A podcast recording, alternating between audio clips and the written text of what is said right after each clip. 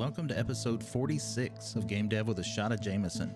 My name is Jameson Durall, and I'm a game designer with 20 years of experience, and I like to help people learn more about video game development. Today, I'm joined again by Keith Guerrette. He's the founder of Beyond FX. Things are going to be a little bit different today as he turns the mic on me for part of the conversation.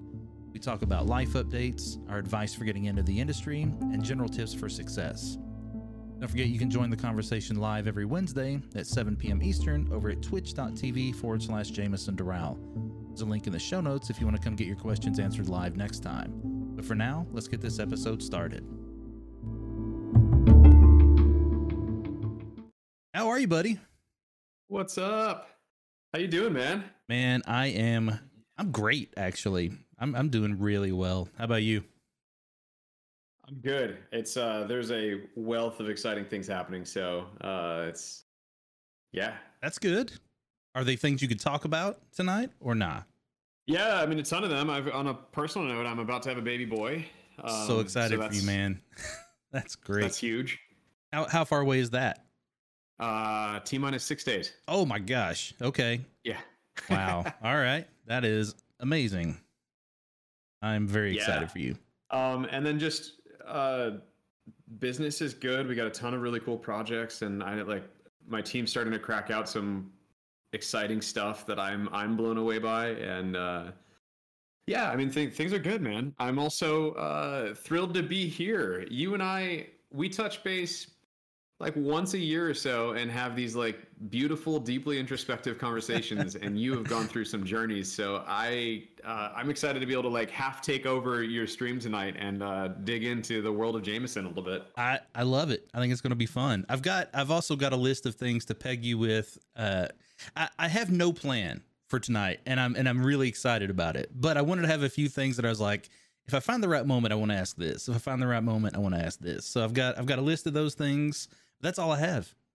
Otherwise, I'm excited just to see where this goes. i love it well can we address the uh the elephant in the room here Wh- which one?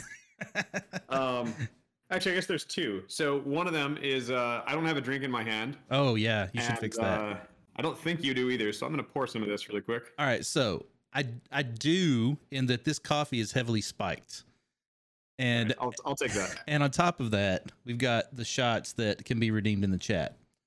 And, yes and real quick, we got a bunch of people that just jumped in, subscribe and everything. Appreciate you guys. Welcome back. It's a good time to be here. It's going to be a good night. I'm excited. So what what are you going to be drinking? What do you got? I've got a bottle of Gentleman Jack by my desk. Nice. Is that always So- there? It is actually, yeah. I mean, I, my bar is in the house. Uh, I tend not to drink too much while I'm working because I've got to got to perform and be on my A game. But for Jameson, we're gonna drink. Nice. I like it. And there was just a shot redeemed, so now I have to take a shot. And uh Thank I'm, you. I'm gonna be drinking Jameson as well. Cheers, buddy. All right, so the uh, the second sh- elephant in the room, um, Jameson. Since the last time we spoke, uh, you got an awesome job. I did. Uh, how's it going, man? How's how's your your role with Insomniac? You know, let what can I say? What can I say? Um I am having a blast. Good. Um the the culture is amazing. Um the the onboarding process has been very good, very very detailed, very, you know, like very good for me. Lots of lists, things that I can kind of, you know, because it's being neurodivergent makes it tough for me in a lot of ways as far as like keeping track of things and you know making sure i don't miss something because my brain wants to move around a lot. So having to like hey day one you should do this. Day two you should do this. Those kind of things are great.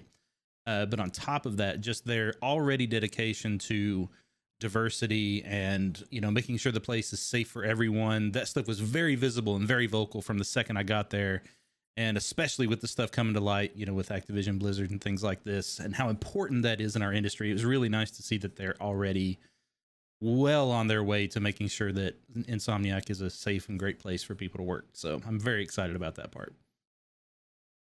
Yeah, But- that's fantastic. It's um, it's interesting how how low the bar is in our industry for doing a good job right. in that. Uh, and there are a couple companies that, in my mind, have always uh, laid down a solid foundation for it. So, um, I, I wanted to dig into that a little bit. Like when we were talking, I was asking you, what are you looking for for your for your next steps, right? And there was a lot of different things. And the opportunity that you jumped into is such a cool one because you're fully remote.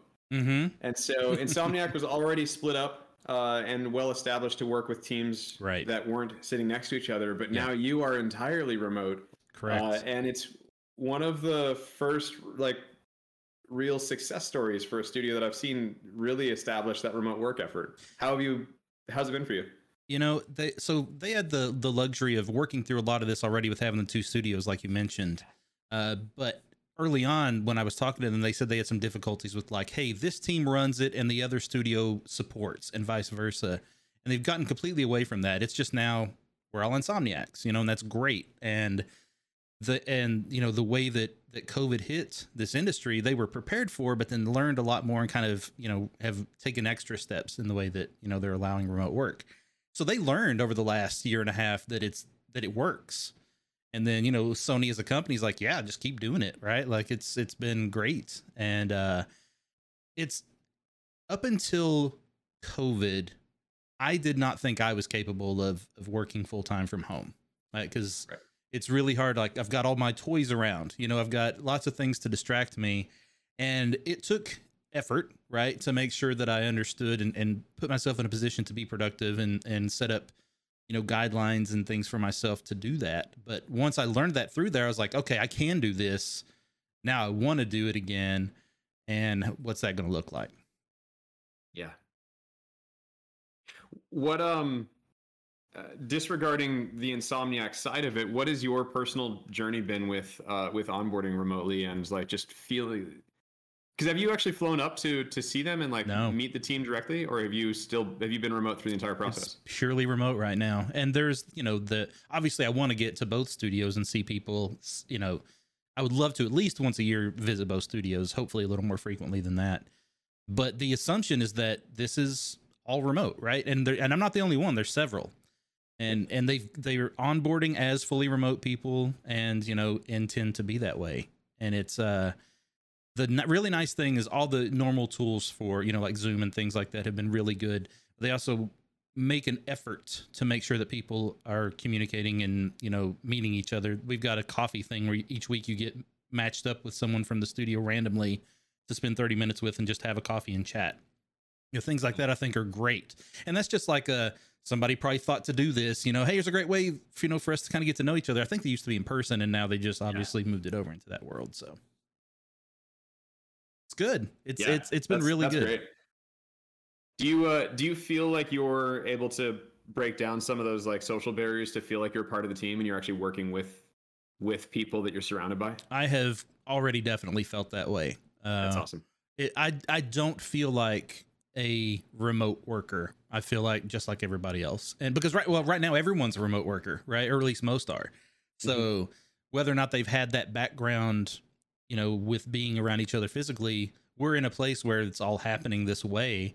So that's made it easier for me. Had had it had this happened later when things are a little more back to normal and I'm, you know, now the one that's not there, it might have been a bit different, but uh, so far it, it's fully embraced and it's been great.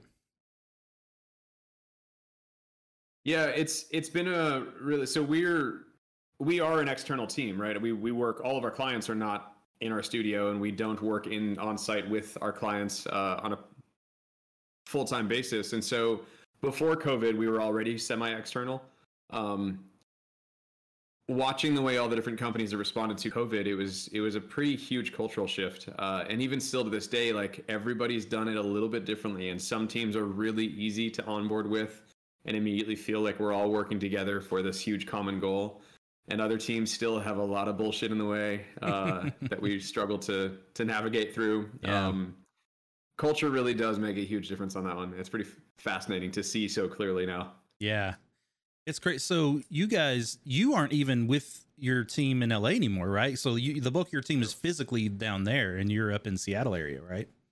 Yeah, yeah, that's right. Um, so we uh, we took the opportunity right at the dawn of COVID to sort of explore what it would be like to separate ourselves as well. Um, that was a super naive experiment, if you will. Uh, just learning, I was I was naive about the amount of compliance and administration work that it takes to actually have employees in different states. Um, and boy, do I do I hate that subject now. Um, but we are all working remotely. We're not in the office. Uh, we're trying to open up our LA office again within the middle of August, but uh, pending LA guidance, we're going to see how that all goes. Uh, LA's got a mask mandate indoors again, and so we're still trying to figure out the right path forward. Um, for us, we are working really well as a fully remote team. We're also remote from our clients, and so we've we've been able to navigate this with a pretty cool culture to keep us working together. We are excited to get back. Actually, we've done a lot of surveys, and everyone on our team is really excited to get back into the office and working together again. And even like I'm up here in Seattle, and I super miss being around my team. Um, so our long-term goal is that we're going to have our LA office be sort of a central hub and be the heart of our studio, and then allow opportunities for people to travel and work remotely uh, where possible. Yeah. It's going to be a little bit difficult. You know, some of our clients and projects do require security that has to be in office, and Sure, yeah. um, others are a lot more free and let us uh, work in various remote environments. So Well, it's a smaller studio. You have you don't have the luxury of being a Sony company like I do, where they already have a presence in forty plus states, right? So, Right. doing full remote work across the country would be a you know a big tax implication for you guys, right? Yeah, yeah, it's a bit of a nightmare. Um, every single new, and it doesn't get easier. That's the other thing that's kind of frustrating is there's that like, I wish that it was one of those things where like, oh, if I do two states, then it's not hard to do four states. Um, but no, every new state is just like a whole new chunk of work and compliance, and it's, um, you know, we we're 18 people now, um, and the the goal ultimately is that one day I can get back to doing visual effects as well, and so there's really only going to be two people that are full time, not billable artists. Hmm. Um, meaning that I don't, I want us to not have a lot of overhead just to run the business. I want us to stay a lean, slim team focused on on our craft. Yeah. Um, whereas I think for us to like, if if I sat down and tried to come up with a game plan of like how to allow our employees to work in all 50 states, I would definitely have to hire someone else full time to make just that their full time job. Yeah. Yeah, that's that sounds like a nightmare. Yeah. That's that's not the fun part of of the the gig. Yeah.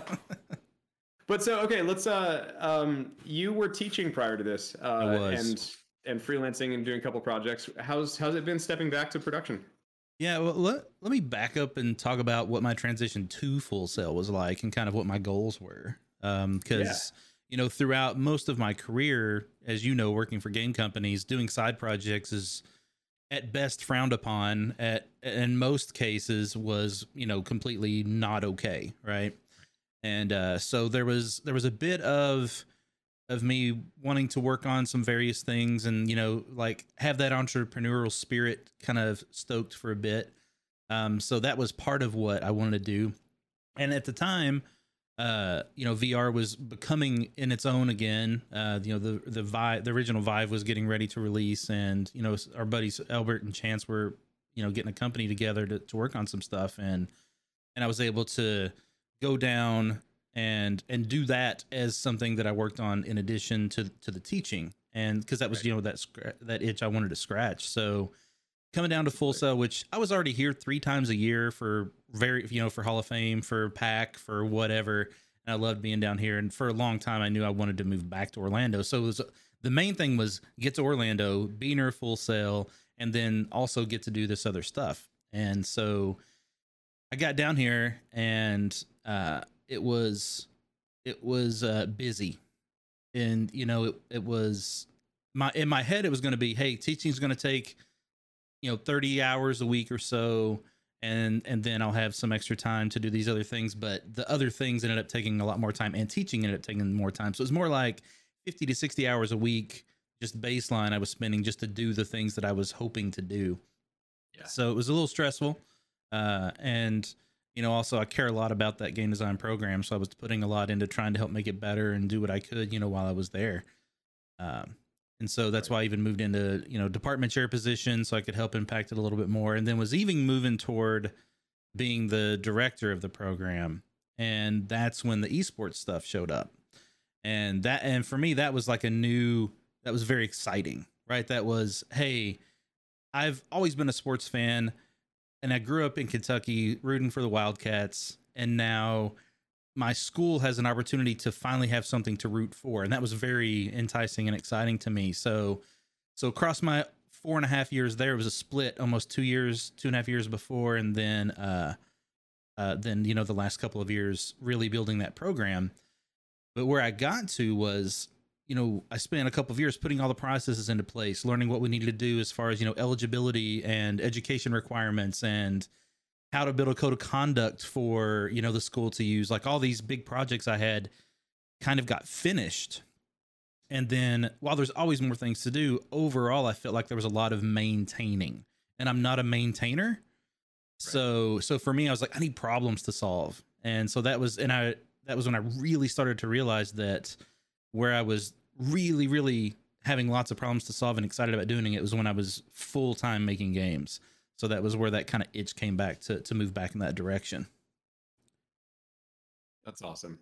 I think from my perspective, watching you and Albert and Chance go through that, there's um there was a bit of this just pure excitement that all of us felt while you were finding a way to benefit and utilize the infrastructure that Full Sail has while still explore and push. Yeah. Um, and it's it's funny because I think all of us have been, you know, we can all daydream about how amazing of an opportunity there is to partner with Full Sail and with recent graduates and like really benefit and and uh, build like a, a mutual win-win with that school. Right. And yet, not a lot of people have found ways to try it. And the fact that you guys did was was really exciting to watch on the outside. Um, and then just watching you navigate from that to like very literally impacting the school in huge ways was really cool. It was, um, it was genuinely exciting to go back to the school and see all the stuff that was directly tied to Jameson, right? Like, oh shit, it's that that's so much better because of of Jameson's work, um, and and the team around Jameson. Not to discredit Right, sure. anybody, but like to know that you were there having that much of an impact was really cool. I appreciate that. I, I that was what I was hoping. You know, what I would be able to do is make an impact. And quite honestly, when I went there, I I, I thought I would probably just be there. Like I thought that was what I was going to do, and um, I didn't think this itch to get back in full time was going to happen. Uh, you know, I mean, it took almost five years, right? So it wasn't like it happened immediately. What's that? How long were you there? Almost five years. Okay. Isn't that crazy? Like that that feels wild to me. But yeah. See, I, I taught as a lab instructor for one year, and every month was like a time warp. And that one year went by so fast that I can see how like you would just almost blink and then five years is gone. Yeah. Eh, That's absolutely what happens. And the thing that I love the the quick pace and the cuz I'm I'm very much someone who like I don't want to do the same thing for a long time. So even though it was repetitive in a cycle, each cycle was different, right? So it's like every month it's new students or it's new athletes, you know, those kind of things was great. But the thing that I missed was the the thing I love about game development is the overall cycle, where that discovery and slow pace in the beginning, and then we ramp up as we start to move into pre-production and and and then into production, and then we push really hard. But there's always that next stage in sight where my brain's like, I just got to get to that goal, and then now I can kind of reset and and kind of do it again. And I thrive in that, and I really missed it. Do you feel that that's that's kind of an addictive part of what we do? I think so. It, Yeah. If if you are if you do need that, it's it, I I realized being away from it how much I missed it, and Right. like I feel way better, just like emotionally and mentally right now because I feel like I'm doing the thing that I that I should be doing. Right. It's it's a, it's a it's a really like I really enjoyed my time at Full Sail. Don't get me wrong. I love the things I was doing, but it felt different. It didn't scratch the same itches, but it, it did allow me to do some things I always wanted to do. Yeah, that's I I've one of the I guess I've been doing this now for long enough and I've I've certainly worked with enough teams and developer types now that I've I've had this discussion with actually a couple of my team members. Um, we're starting to see that there are almost two different types of game developers, and there's a really basic underlying psychological difference. There's people that are able to take something from nothing and build it, build Mhm. it from scratch, and go through all of the suffering of and just like bleeding of trying to stand something up enough to convince other people to have them come in and help Right. and at the end you get something brand new and then there's a whole different type of people that are still equally if not more valuable where they take something that's already there and they sustain it and right now the games industry is in this fascinating state where most of the uh, the revenue that's being generated by games they're coming from live services these Yeah. days and Yep. so there's this whole huge need for developers that are interested in being in that space of like, here's a game that already exists, it already functions, it's already successful. We need you to go and improve upon it and make more amazing content so that we keep player bases and we grow. Yeah. Um, and that is an entirely different puzzle and beast and conversation and, and emotional experience to go through. Because I think when you're starting from nothing, a big part of it is this huge up and down of like, you start off a task and you're a little bit excited about it, and then you start to fail and you get really depressed. Right and you start to doubt yourself and you Yeah. and then there's like this challenge of like fuck i'm gonna do this i'm gonna figure it out i'm like i'm going to dive in and you just grind against it and then at some point you succeed and you get this crazy high up at the top and then you move on and you start again Yeah. and a lot of that doesn't really exist in the live service support part of career path Yeah, it's man, that's that's a really good point because when I first started uh thinking about getting back into games full time, I was talking with my buddy who's a game director at Scopely on a mobile title, uh Marvel Strike Force. And it's a game I play the game every day.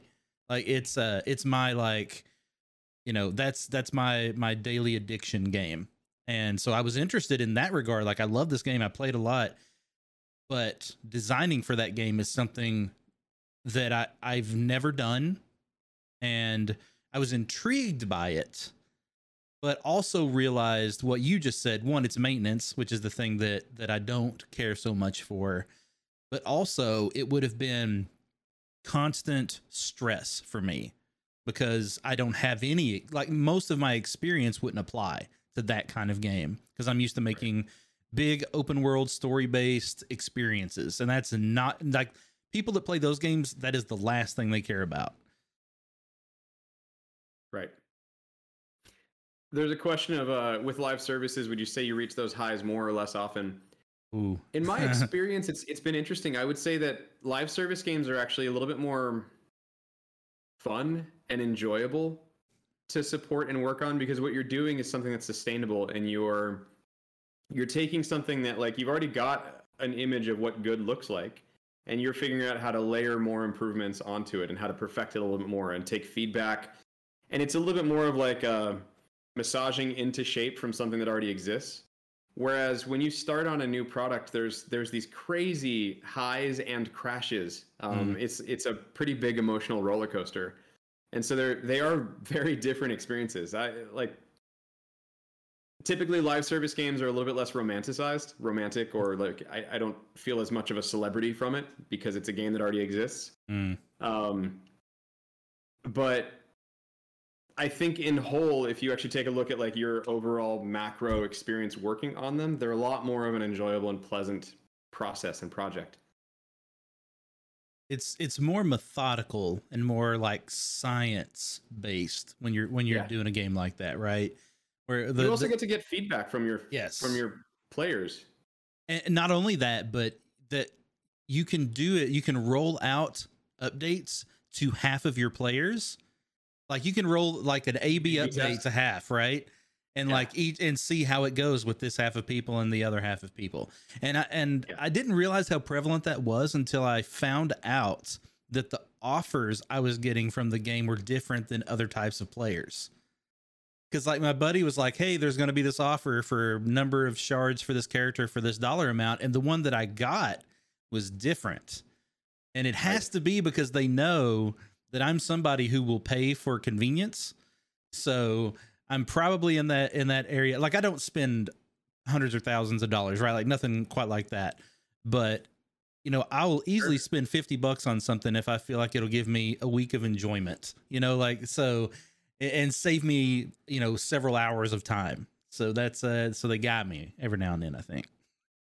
I don't know if we want to go down a conversation about cynicism, but we'll dabble here. Um, those uh, that type of targeted advertising also happens based off your demographic that they know about, Mm, and so you can actually end up with uh, being in different buckets where they know they can milk you for different value adds than everybody else, and so you might actually have you might just be in a more expensive bucket because they know you make a decent income. Uh, your spending habits on on fun are higher than other Right. people, and so for you, they're going to charge you three dollars, and for someone else, they would charge a dollar fifty. Right. Um, and Son the, of a uh, bitch. Like the like intelligent marketing component of live service games is getting a little bit insane. Yeah, I mean, especially with how much is how much our devices are listening to us and monitoring what we're doing, and we just always just hit yes to that terms of uh, terms of service, right? You have And it's like we, I, I, we don't read those things. Come on, like if we read those, we wouldn't you also don't anything, have a choice. Yeah. it's not like you can Right. negotiate it. right? Yeah. Oh man, I, we've gotten to a Well, point where um, we just we it, we blind ourselves to that, right? Because we we need and want the experience it provides, and it hasn't really hurt us yet. You know what I mean? Like, there's not been much that's been like, oh, I shouldn't have agreed to that. So it's Yeah. coming. Haven't had that burn yet. yeah, right. Um, were you nervous for your first day? Uh, yes. Uh, only because well, okay, yes and no. So the the thing that was awesome was they overnighted all of my gear. So the on my first day was a tech setup day, and my stuff arrived at 8 a.m., which was amazing. So I was like, they they expected it to be a wash, but I was good to go by like noon my time, which was 9 a.m. there. So like they're all coming awesome. into work at 9 a.m. and- on the West Coast, and I'm like, let's go. What are we doing? You know. Um, so that was good. Um, and it was really smooth and seamless like as far as like what they sent me getting everything hooked up and all that great stuff so that was good uh but and the other good thing was that you know i i have friends there you know uh sean mccabe has been a friend for 20 years and you know he's their their chief technology officer and then several people that i worked with at volition are there now too one of their lead vfx artists a project manager some and one of the audio directors that i worked with at oddworld back in the day so i had people i felt comfortable being like hey what do I need to know about this? Who should I talk to about that? That that's that's really great for me. Um because I care a lot about not looking like an idiot. You know what I mean? And like I you know, I know I'm not an idiot, but I don't want to look like one. And so that that bothers me. So uh, you know, having people to at least run things by was really nice. The best part though was like I said with the onboarding and stuff, they were very, very welcoming and here's all the information you need. Here's who you should talk to. There was meet and greets digitally with various teams and groups and leadership. So I got to kind of meet and spend some time, just me and a couple of other people, new hires with with like, you know. Ted Price. We spent a half hour just chatting. Uh, so like that that was really nice uh, to be able to like have those moments to kind of ask whatever was on my mind and and feel comfortable. So that that was good. And I the the tools I was comfortable. It's a proprietary engine, but was similar enough to things I've used that it was pretty easy to pick some things up. So that that's been really good as well. Yeah. No, that's great. I I remember talking to a couple people actually during Hall of Fame. Um, you know, like Hall of Fame or, or those big peer events at Full Sail are always interesting because there's there's some people that go around and make it like an ego measuring contest a little bit. Um, Yep. I remember talking to one guy and just asking him if he was if he was nervous when he starts new opportunities and like big new things, and and he said no.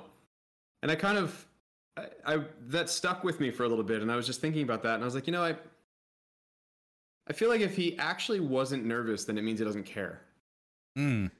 Um, I think that I'm I'm highly suspicious of people that don't still get nervous about new opportunities because either they don't care or they're that arrogant. But like people that are actually going to go in and apply themselves like they care, right? Which in anything that you care about, you're going to be a little bit nervous Yeah. because it's a little bit unknown and it's exciting. And to me, like the excitement and the the nerves, they go hand in hand. They they do. Now, there, there's there's some things to consider with this, right? Yeah. So I I I've I've been learning a lot about myself recently, um, and so I've always known that I have imposter syndrome, right? So so for me, that's always been a big driving thing for me because I'm like I constantly doubt myself enough that I push myself harder to be better. Mhm. Right. So so that's that part you you could take it one of two ways, right? Like you could be someone that that bothers you and it brings you down or you could be someone that finds a way to utilize that. For me it's more of like a I'm scared to death that I'm not going to do a good enough job so I I put in extra effort, as much effort as I can. Like I worked 13 hours my first day. Right? Because I wanted to make sure that I was available. You know, the stuff arrived early, and then I wanted to be available late for the people that were on the West Coast that might need to talk to me. Right. I've gotten better. I, I'm actually doing normal work hours now. Yeah, but uh, but still, like the the first day is the day to do that, right? it is right, and and it wasn't because I felt like I need to look like I'm doing something. It was more of like I just want to make sure I can learn as much as I can. I'm I'm as ready to go as soon as possible. You know those kind of things. I want to be effective. I want to be valuable, and that that's what matters to me. And especially being someone who's remote that can't walk over to someone's desk and say, "Hey, man, how do how do I do this thing?" or "Hey, nice to meet you." You know, the I don't have that stuff, so I have to go out of my way to make sure that that I'm as ready as possible at all times. At least for me, I need that, right? I'm always afraid of not being as good of a team member as they deserve, Mm, which is a weird way to phrase it as well. Um, you said something I think that was that was really interesting. That's that struck with me because it's uh, it's tapping into a, a stream of thought that I'm just noticing about the rest of the world. And you said um, you're not doing it so that people see that you're working late. Um, how important do you feel over your career that publicizing your work and s- taking that minute to like to do the PR portion of your job uh, has been to your own successes? so early in my career, I cared about that a lot. Um, i- and and I think, and I still advise that people are at least uh, aware of that early in their career, because the way that you stand out is by you know being available, being present. Right. What I'm not suggesting is that someone's working 12 hours a day every day, anything like that. Right. But you have to be a little strategic, right? You have to make sure that. So, for instance in my case, that first day, when I'm up at 8 a.m. getting stuff set up, no one's working, right? Like at 8 a.m., 8 to 9, maybe 10, even on the East Coast. And then by the time I'm done at like 8 p.m., it's only 5 p.m. on the West Coast. So that's not a visibility thing at that point, right? Mhm. But that's also me being 20 years into my career and having learned what's important to me and what I've learned is important to the team that is around me and and how I need to be available for them and those kind of things. Early in your career, you don't know that. You don't you don't you don't yet know your value. You don't yet know what people expect of you and that stuff changes everywhere you are in every project that you're on. So I think there's a lot of learning there where I would err on the side of being a little more present, being a little more available. And honestly, early in your career, you probably don't have a lot of other things that are taking your attention, right? You're probably enjoying the thing you're doing and it's the thing that you you want to do anyway. And that was early in my career also the case where I was like, I don't have I'm going to go home and do what? Like let me I'll stay here a couple of extra hours and get some more work done because I'm learning and I feel like I'm contributing more. I want to be valuable. And that's that's a way for me to do that. It's tough though. It's really tough to find to to to do that without feeling like I'm burning myself out or I'm doing more Right. than is expected. Like that's a, it's a fine line for sure. How much? Uh, and and it, this is this is a lot less important for somebody with your experience and your resume and your your background, frankly. Um, for new people in the industry, how much? Uh, how important is it from your perspective uh, to do self promotion, even once you've got a full time job? And I let me actually give more background on that and where where my mind's at when I'm asking that. Um, I've worked at quite a few studios where there's the artists and the, the developers that are just sitting there doing the hard work, getting things done, um, playing important but quiet roles. And then there's the developers that are doing something and then they always take the time to wrap it up in a pretty little package and make it known that they did it. Uh, and or publicize or always share work on Twitter and be super involved in, in the communities. How important is that in reality to to uh, excel at your career from your perspective? Oh man, um, that is a a big question, and it, and it's a different question because you know when I started and when this would have mattered, it wasn't as important, right? I, I feel like, what you know, when I was coming up, it was about the people around me, the thing that I'm doing today. Um, we can't talk about it anyway. You know, it was all it was all internal to studio performance. Um, the thing that's always been important is networking, right? And I think that's the piece that you get out of that kind of stuff, regardless. Is when I'm out there promoting myself and showing the things that I'm working on, talking about it, commenting on the things that other people are doing that are relevant. I'm building a network of people that I can learn from, that I can communicate with, that, you know, like your that network is really important. And it took me probably 10 years to understand how how important just a little bit of that can be. Right. Because there were times where I just like someone would friend me on Twitter, I would see their stuff, I would occasionally occasionally comment on each other's stuff, whatever, just very very casual occasional conversation. But then I would have a position open up and I would think of them. Like it would just take it just takes a little bit, a little yep. bit to to to put that in there because that's more information than I have from a resume, right? Like uh, somebody I don't know at all. So that that kind of stuff uh, can matter a lot, I think. What does networking mean for you now? Uh, it means now the thing I tell everyone, and that's just making friendships. Like, I, I don't, I never ever network for the sake of of networking anymore. Like, or, you know, networking. Like, I'm not looking to get anything out of it. Okay. And, and I would, and I highly, highly advise that perspective to anyone that's out there trying to to network is just get to know people. That's that's all you're trying to do. And the best way to do that is just to ask questions about themselves because everybody wants to talk about themselves. Everybody knows how to talk about themselves. So I always tell people if you if you really just want to get to know someone, ask them what they're playing, and that's that's uh that will you, you'll either get an answer or you'll get a, oh man, I haven't been able to play anything in a while, or you know, or I wish I could play more, and then you can be like, oh well, when you get some time, you should try this. Like, it's everybody wants everybody in games wants to talk about games. We love right. it. Right. What about you? Yeah, you definitely have that common ground with uh, with people in this industry that you're networking with. So yeah, yeah, is is that what it's like for you, or or do you see net? Well, you you're in a different place networking wise, right? Like you're building a business. That that makes it a little different, or does yeah, it? I mean, I, I have to. I have a component of a sales edge, I suppose. Um, right, which uh, which I hate. I actually I feel super dirty if I'm. It's funny actually because I, I do a lot of sales calls. I take a lot of of biz dev calls, and the conversations lead me to feel one of two ways. And one of them is that like I'm really excited and I felt a lot of just positive energy, happiness, pride coming from that conversation. And the other way is that I can feel dirty. Yeah. Yep. And the uh the difference for me is I've made my career out of finding enjoyable ways for me to be helpful for other people. Um, and I think that's the best angle that I can approach with with selling our studio as well. Is like people are reaching out to me because they've got a problem. I really enjoy solving a lot of those problems.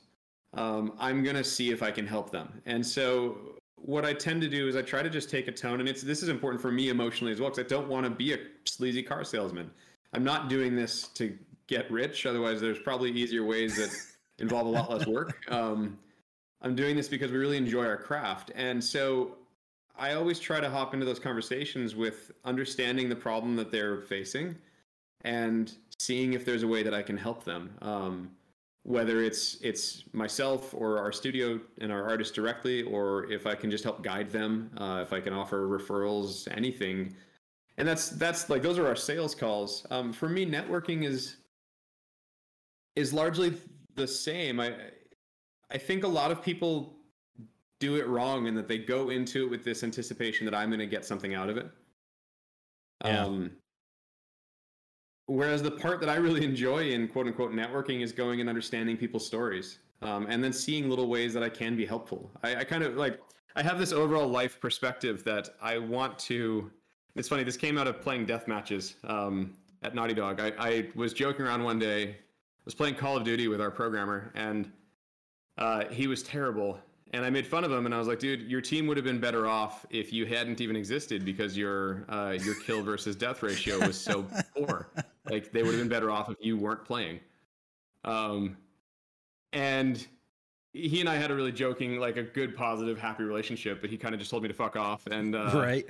um, but my my life philosophy is kind of the same way. Like I want to contribute more than I take. Um, and I feel like if I'm doing that, if I'm going around and making a positive impact on people in any way that I can, uh, then that's a good thing and that's a good life. Um, and so I kind of try to take meeting strangers with that same statement in mind. Yeah. I love that. All right. I, I'm going to take this third shot I need to take real quick. Yes, do it. And then I'm going to tell you what's important to me in networking. You ready for this? Can't wait. All right. So, not just in networking, but in life, but specifically in networking, what matters to me is making connections. And and I don't mean like, hey, here's my business card, here's yours. Right? It, it's more of I like I Like, literally I, you know. I want to get to know somebody. I want to like I love I, I'm I'm someone who's very quick to consider someone a friend right? Like I, I and I want those kind of relationships. I may not talk to you for a year, it may be, you know, what whatever that is, but I'm someone who the I I think about that person. I I I can't wait for that next conversation, and also. You know this because you've had it happen out of nowhere. I'll just be like, "Hey, man, been thinking about you." Like that. That stuff happens to me all the time. Where I like, I just want to keep those connections going and that's just something that's like really important to me like as a person but also you know when you think about networking I, I have the same approach. I'm just trying to make connections with people trying to get to know people. And you know it's uh i think it's done well for me in in that way. It's it's never been calculated though. You know what i mean? It's just part of who i am. Yeah. so i'm curious for you what what do you want out of like and, I, and you just talked about making you know making the you want to you want to give right? And i love that. I love that thought. But you all there's also something you gain right? Is there what Yeah, what do you what do you want like what do you look for? What do you hope for? I mean, I, I think you're. The, I had two quick thoughts while you were talking, and one of them was just the anecdotal that um, one of our mutual friends reached out and said exactly that today. Like, I just, I haven't talked to this guy in a year, and he just sent me a text today and said, "Hey, just thinking about you. Hope you're doing well. Uh, hit me up sometime. Let's let's chat." Right, and and it made a huge impact on me. Um, the past few days have been a, a bit of a whirlwind for me and just like that brief reprieve out of nowhere was like a nice positive interjection right um, that's good the other thought that i had is uh, my statement of of giving there's almost a degree of arrogance to that isn't there like that i'm saying that i've got something worth giving uh, um, i i didn't think that at all for what that's worth like i think No, i, think no, we all I have. I something to just- I give was sort right of combating that that ego check in there, right? The I think the part that I get is um is that when you do maybe it's the the fact that like when you give in that way you break past barriers and you both get to learn from each other and build an actual connection. I think a lot of people, especially when you live in a bigger city, um, a lot of people have a wall up to prevent people from taking anything because everyone's trying to take and, and Yeah. get from you, right? In various capacities. And so when you give first, that barrier comes down and then you do get to just learn. Uh, I, I love seeing things from other people's perspectives um, outside of work. That's what I super enjoy. Those are the types of, of conversations and podcasts and movies that I and books that I, I love to to consume, which just like things that sort of bend my perspective and my assumptions a little bit. Mhm. Um, when it comes to networking for work, what I love is that everybody's got a little bit of a different experience. Our tools and our industry is so not standardized. Not a, not even our our solving, words aren't even standardized. We call things different things at different places. Yeah. and everybody's solving puzzles, similar puzzles in totally different, unique way. And there's no right answer. There's a lot of wrong answers, and and I often find that I'm doing the wrong answers by talking to other people and learning from other people. Um, and so it's, I think there's just a there's a hunger that that goes into being a good developer. Um, that you're always looking for the next puzzle and the next cool solution, and like Yeah. you hear someone else providing a different solution, you're excited to dive in. You know, I think that's something that, at least in my experience, is pretty unique to our industry is how freely people want to talk about their processes and how they did something and how they solved a problem.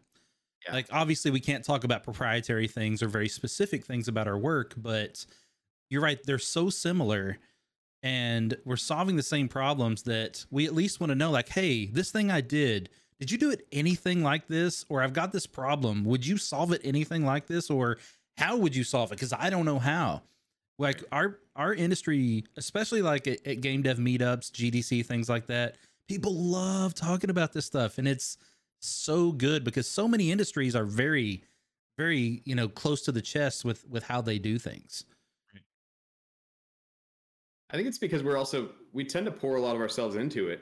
Yeah, and so it's a big part of us and so of course we want to share it that that problem is actually the exact story of of how realtimevfx.com like our, our online community for real-time vfx uh, came to be and then the vfx bootcamp and everything else that's kind of ensued out of it where um, i was actually at a at a bar in woodland hills with a couple other vfx artists and we were asking each other semi work related questions about like how would you solve this? How would you solve this and none of us could understand what we were saying. Um, and we were getting frustrated because like the answers that i was getting didn't make sense to me with the way that i use the phrase emitter and spawner and particle Huh. and and fields. Uh, and the um the other people were struggling with what i was saying because i use those phrases in different ways. And so we finally after like a drunken hour of us getting pissed at each other and just drinking more realized that we were all basically saying roughly the same thing. We were just using the wrong words because everybody has localized descriptions. Um, and so we we just shifted our conversation to like how awful it is that we communicate so rarely that we don't even know how to translate between our languages. Um, and so we basically decided to take off and uh, I, I created the the forum online and we stepped away and we we all banded together to form the VFX bootcamp at GDC.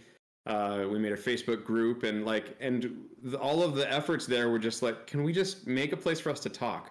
I don't know what else will come out of it, but if we just start talking and sharing, we're all going to benefit from it. We're all going to grow from it. So Yeah. let's let's at least do that. yeah. There's a there's a question in chat that I think you answered a bit of it there, but asking if Beyond FX is the creator of Real Time FX website. You did the the website first, yeah. Yeah, I actually um um when I first registered the business of Beyond Effects, uh, the intention was to create educational resources. Um, and as a part of that, I was like I was I actually built out a really cool teaching video player and that's a, a totally different story, but I was starting to build tutorials and content and like resources and I realized that I needed a community to I needed a place to discuss it. And then I went and had that that evening hanging out with DJ and a couple other VFX artists and all of my attention went to focusing on just launching the forum. And so we created the forum Gotcha. and then I got busy and I started taking more actual VFX jobs freelancing and immediately it became clear that there's an opportunity for us to bring in a team and then uh, we ended up basically opening our studio a year later. Um, and still to this day i can't scrap up the time to enough free time to, to step back to the educational side as much as i would like. We are trying very hard to change that in the next year. Um, but yeah we've we've basically been a full-time development studio working with with developers around the world ever since that moment. Yeah. And I want to touch a little bit on something that you and I've talked about in the past, which which is a bit of a struggle for you, which is how how do you create more time for yourself when you're the face of the company and people want to work with you right? Like you, you know that's that has to be tough. I've got a I, so i'm about to be a dad. Right. Um, that's uh people keep asking me if i'm afraid of or if i'm nervous about about being a dad and i'm not in any of the those ways i think that the only thing that i'm afraid of is not having enough energy to be be present. Um and i'm really struggling with that across like forget parenthood for a second even just with the business. What i keep finding and i think like i think i've got a couple of my my team members here with me um, i still love vfx i still i am a developer. I love projects. I love getting my hands dirty. I'm getting pulled in enough different directions that i can't ever be the one with my hands in the dirt yeah uh, and so I just have to take a step back and I'm I'm just delegating. I'm sending basically I spend my day sending emails, delegating, and offering like fast conversations of guidance. And it's so unfulfilling to me. Um, and so I am super struggling around that. And I like that's just a mental shift that I think you have to everybody at some point in their career when they make the jump from being the doer to the manager has to go through a little bit, right? There's yep. um there's a great book called the the leadership pipeline. Oh, that really that focuses yet. on the psychology of like when you start your career, you start off where your focus is just doing a great job at your skills. And your sense of reward and your sense of pride comes from the work that you do. And so you're basically managing self. And then at some point, it switches where you get promoted up to a manager. Um, it switches to you have to get your pride from the work that your team creates. And your managers or like the people around you have to reward you for being for for the work that your team creates. And it's no longer about your own work. Um i think that because i've built my career off of those little puzzles that that emotional curve of the highs and lows of of like being faced with a difficult problem and then solving it and then uh feeling that Mm-hmm. I, I, think that I'm really struggling emotionally on a like on a self level to get past that phase of of managing myself to knowing that I'm doing a good job managing my team. Man, that's yeah. I, I, echo everything you just said. It's uh, and it's part of why you know for me in my last you know several years at Volition, it was at the director level where I was no longer, especially when I was a director the last few years, there was no more hands on. Right. And I, I missed it a lot. And, and that was a, a big part of why, you know, I, I wanted to, to look at doing something different. And it's really strange just to give a little personal insight into this where you as a designer when you get to that level where you're in charge of an entire project the design of an entire project and you're not doing anything like that and you miss it, how how do you fix that without feeling like you're taking a step down? You know what I mean? And and that's that's a tough spot to be in. And so for me, I decided to change up what I was doing a bit so I could kind of, you know, reorganize and then got in a position now where I've I've come in as specifically a high level content creator. Right? Like I there's different tracks. There's the management track. There's you know the individual contributor all that. And luckily i'm in a place that that recognizes because like when i was at ea it was if you want to make more money and get better and you know get promoted you've got to move into leadership. Yeah. like well but i'm like yes I, I understand that i'm a good leader but i'm also really good at making things and I like that a lot. Why can't I just continue to get better at that and and be rewarded for it? Like that's not how it works. Luckily, that's wildly changing. different skill sets, which has always struck me as weird that yeah. we our industry does traditionally promote really really good developers out of what they're really really good at and yep. into leadership roles where they're usually not good. Yeah.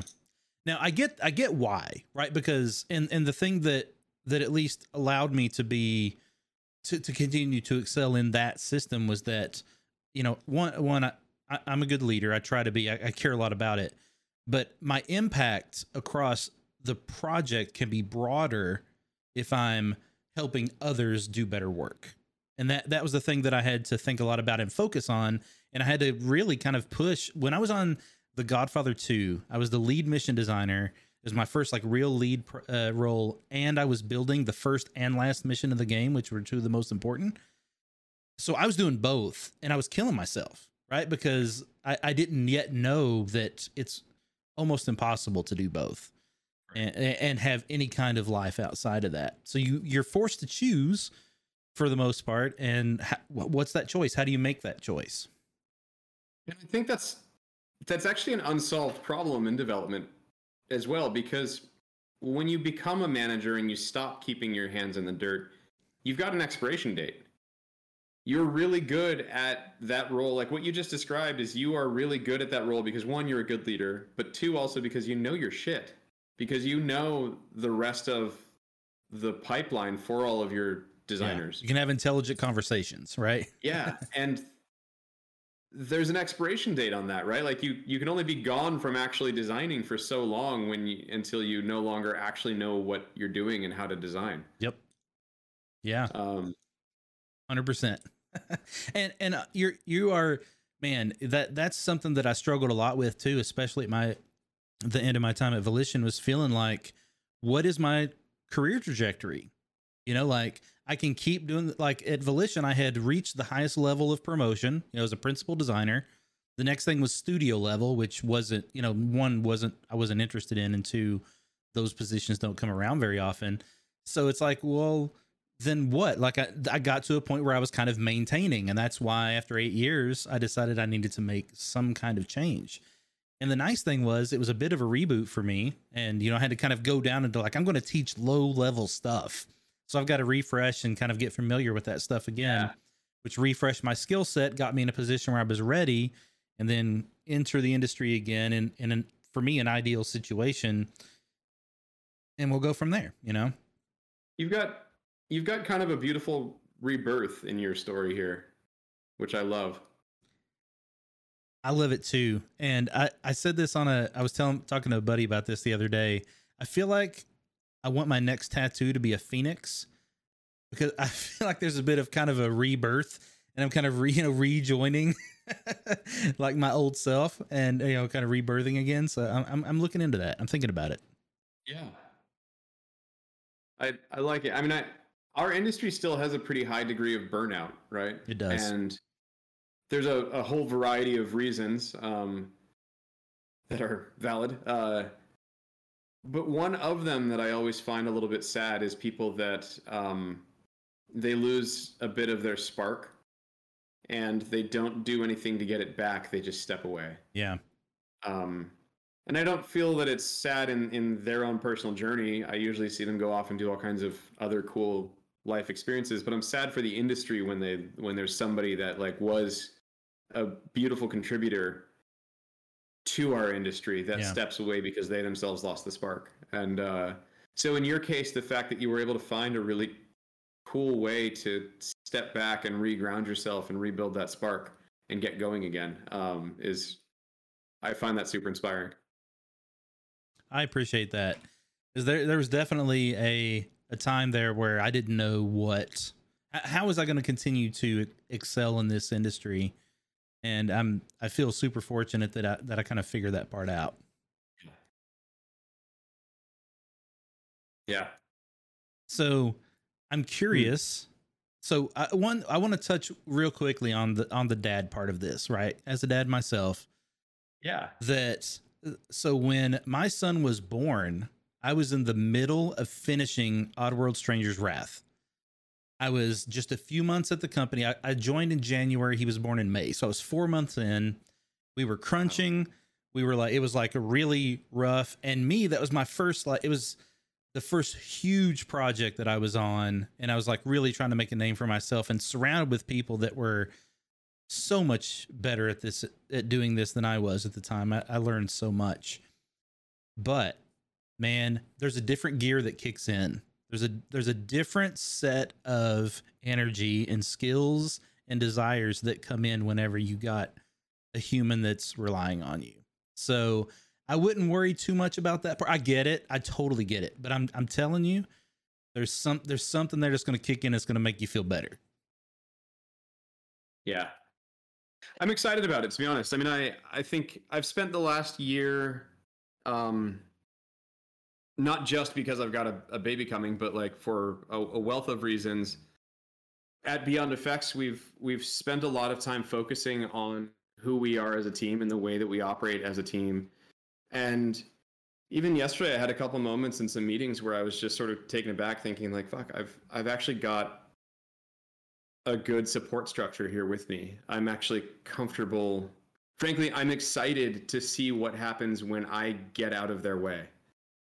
Um, and I think that the next month is going to be kind of a grand experiment Yeah. to see you know everything's going to be fine as far as as the actual success and stability of the business. I'm not concerned about that in any way because we have busted our asses to make sure that's all fine.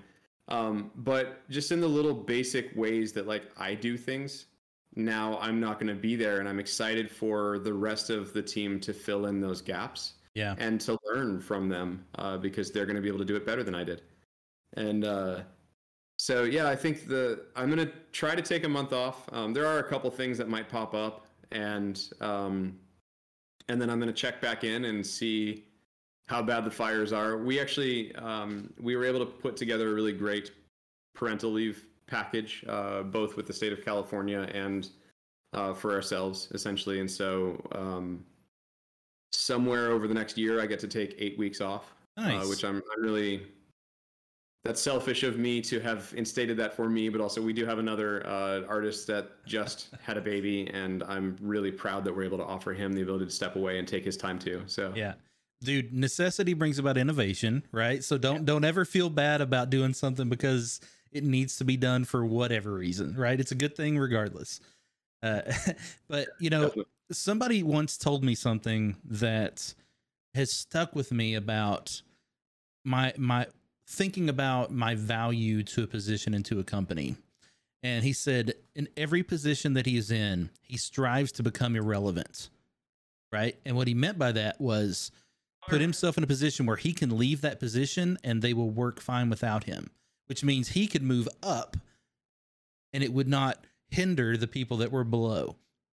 And I think that's while while his was a very, you know, uh trajectory focused thought process, right? I think it's it's really valuable to think about because it's you never want to be someone who is if if I got hit by a bus, everything falls apart, right? And and you, I think it's really important that we keep that in mind and that we're never that person.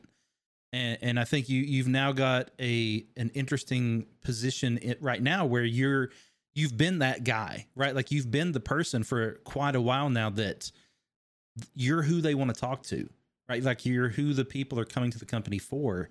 And you're in a position now where you're going to step away and find out how well they work without you. Yeah, Yeah, it's it's a beautiful, cool experiment. I'm I'm legitimately excited about it. And you know, we've done like I said, we've done a lot of work to make sure that all the safety nets in place, all of like we're we're fully booked. Uh, our team is up and running with great relationships with all of our our uh, clients and and teams, and uh, everyone's got a great trajectory and clear path forward. And so it's a it's a good time for me to step back and watch and see how people fill in the gaps. Um, oh man, I love seeing Will's name pop up. Good to Me see you, buddy. too. Um, I assume that that quote came from Grant, right? nope. No, It didn't. they did Oh, not. that's a. That's but I can see it being a Grant quote. Um, Grant and I spoke quite a bit about that when he was stepping away from the Fortnite team as well, and uh, you know, he and I have had a couple conversations about um, about my expression of how like I really miss doing effects work. Mm.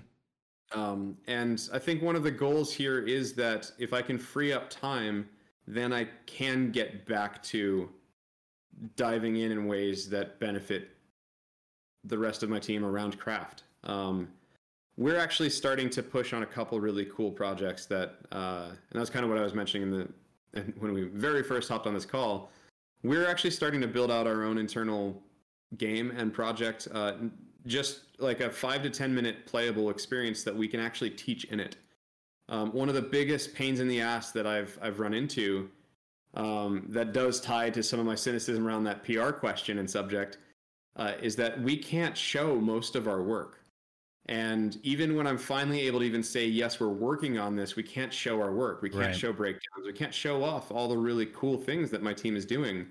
And one of my biggest regrets is that I can't, I haven't found great ways to show the world how awesome my team actually is. I really want for all of our artists to feel like celebrities because they deserve it. Like the work that they're doing is fantastic. Yeah. Uh, and so we're finally able, you know, business is, is, we've been doing this for five years and we know what we're doing enough that it's no longer consuming all of our energy to do that. And we want to trim off a portion of it to focus on like, how do we do a better job showing the world how good we are?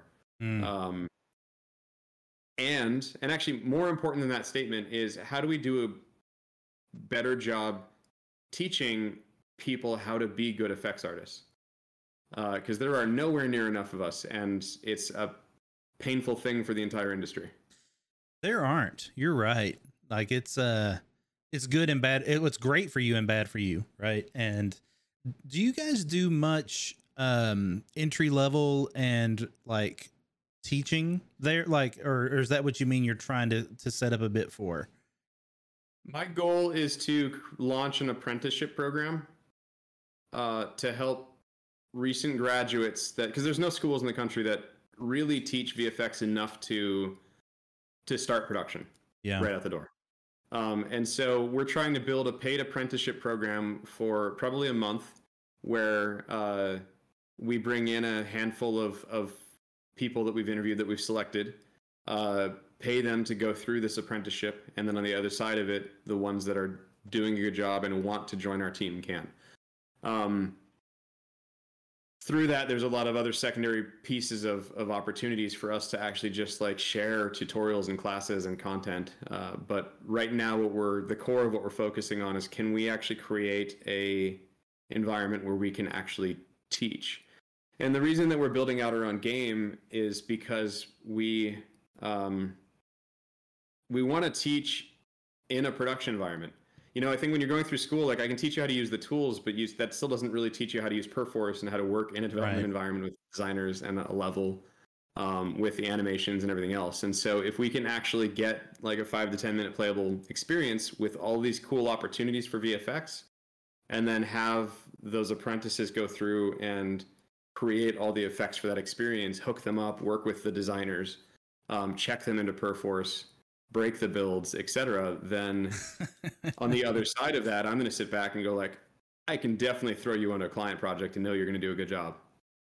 Interesting. So so it sounds like this though would be a scenario where the person already has a skill set and you're giving them the opportunity to uh you you're not like teaching them from ground zero, right? Like it's someone that that knows and feels like they have a, a grasp to enter the workforce. You're testing them out, giving them an opportunity to prove themselves, and then seeing where it goes from there. Yeah. Yeah, we keep turning down a lot of juniors because they've dabbled but don't have enough experience for me to confidently throw them into a client project, especially while we're remote. The issue is that like if you're working on and in a client's engine and and uh, a development environment, you can end up in so much trouble and you won't know the questions to ask. Right. There's a lot of like you don't know what you don't know Mm-hmm. in that in that scenario. Um, and so we've just taken the stance of look, we you're a little bit too junior. We can't bring you in because we don't have the mentorship structure to oversee you. Again, especially while we're remote, nobody's watching over your shoulder. Um, and so the hope here is that we can take those recent graduates from a school like Gnomon or Full Sail or DigiPen um, that are proficient at 3D but have dabbled in visual effects but know they want to get into VFX and we can actually create a sort of accelerated shotgun blast of a training program that gets them to where they need to be to be good qualified junior candidates Okay, I like it. Well, I mean, it's good for for multiple reasons, right? Like you get to one help kind of give people a, an avenue to test out their their skills and that kind of stuff, but also it can help you find some great talent. You know, that's great. I like Yep. it. it's So- a huge win-win opportunity so I want to talk to you some more offline about this, but the thing you said before that that really is is sticking in my brain, and I feel like we need to have a talk with some people at Full Sail about is that there's no real program for this. And you've mentioned that to me before, and it's been in my back of my mind for a while. I feel like there's something that that needs to happen there, right? Like because there's so much VFX work out there, and people get so like I remember when I was back on Godfather, there was like like this guy's really great at making fire, so we need to make him make all of our fire. This know, there was like this even like really deep down specialization that was happening, and just not that many people doing these things. Absolutely, the the two re- so I I have this conversation with a lot of schools um, because a lot of people at universities and uh, uh, institutions are are very interested in it. The two issues that they always run into is uh, first and foremost, there's nobody to teach it because there aren't enough of us. Right. The few of us that are that do exist are super busy working on projects, right? Um, and then the second is um, a lot of schools, especially if they're accredited, they're afraid of it because uh, it's it's a new and unknown. Um, you know, being the first to explore a new section of an industry is terrifying, and especially in education where things move slowly and you've got huge government requirements. Right. Uh, taking those types of risks is terrifying. And so, like in Full Sail's case, and I'm projecting onto Full Sail. This is not an official statement from them that they've ever told me, but um, they know how to teach and how to get employed modelers, environment artists, animators, and riggers. And so rather than taking a gamble on this brand new thing and maybe not passing the accreditation requirements, they've just doubled down on focusing on what they know and what they already do relatively well. Um, I've pitched to them for going on 14 years now that uh, the VFX industry is wildly underserved and is such a massive opportunity to drive employment opportunities for students, but they get stuck on on those two general issues. There's not like where do I get a teacher, and uh, it's risky. Yeah, the the getting the teacher, I think it would be a major sticking point, right? Like, cause I, I don't think they're they're usually one to shy away from the let's get in there first and teach people how to do this thing that that has a big market, right? Because that's that's how game development started. That's how you know they did it like a um, cybersecurity degree. You know, things that are like, hey, there's especially now, yeah, they've ballooned into. I don't even know how many programs they have now. Oh, I don't either. It's I've lost count, and yeah. and they never get rid of any. So. yeah, so I, I, mean, it's it's interesting. I, I at least want to have a couple of conversations because I feel like that's especially in our industry, is something that's so valuable, so underserved, and it's it just seems like a, something that people th- there's a great avenue there to get hired, right, and and do really good work and, and make a good living for yourself. Yeah, and it's uh it's it's such an underserved area that it actually sucks to be an external vendor. Um, it sucked my entire career because like I had great job stability, but it meant that I could never get help. Mm. Um, and then now, as an external vendor, what happens is uh, maybe I shouldn't say this with potentially my my team on this call, and uh, they know it. Um, VFX artists are so in demand that like some companies are throwing out insane salaries, and those are really tough to keep up with. So I already like we have to have a really aggressive comp package, and I, right. I it's super important to me. Disregarding this part of the conversation, it's it's extremely important to me that we're providing and taking good care of our team members and that our right. team members always have growth opportunities, which is expensive. Um, and so our rates are higher than I wish that they were, but it always puts me in this place where I'm stuck between a rock and a hard place because um, I run into outsourcing managers that are used to working with international outsourcing over in Malaysia and uh, they want to pay me minimum wage. And then I turn around and like my artists rightfully can be earning and deserve extremely high salaries. Uh, and I'm just sort of stuck in the middle of that, going like, well, what the hell do I do here? Um, whereas I I just want more effects artists in the industry. All of yeah. everything is going to get better. Our tools are going to get better. The work flows are going to get better. The workloads are going to get better. We're going to crunch less. Uh, the skill sets of all the artists, like everybody, is going to grow together if we get more artists in it. Yeah. Um, there's also so many amazing opportunities for like for better artwork. It's driving me crazy seeing so many bad VR experiences that are like just they're bad with because the VFX are bad. Um, or virtual production experiences and opportunities where like they couldn't get somebody that knows how to do a VFX and so they just did them wrong. Um, it's it's painful to see new really really cool threads of opportunity for our medium growing and yet not get done correctly because there's not enough people to do it. Oh man. That is rough. and I suppose I like I'm going to carry on with that thread like I passionately love the concept of interactive storytelling. Um, I don't know if have I talked to you much about this, Jameson? This might be a, a dead horse. Think so? No, I don't think so. Okay. All right. So I there's there's this this thought that the greatest human invention is storytelling because it's the way that we pass knowledge between generations. Mm-hmm. Like one of the, the core things that differentiates humans from other animals is that we can teach. Um, and we tend to teach through storytelling. Uh, and so if you take that and then you also hold on to this notion that interactive storytelling, so gameplay, VR, what, anything that's actually interactive, is the only storytelling medium that can convey first person emotions.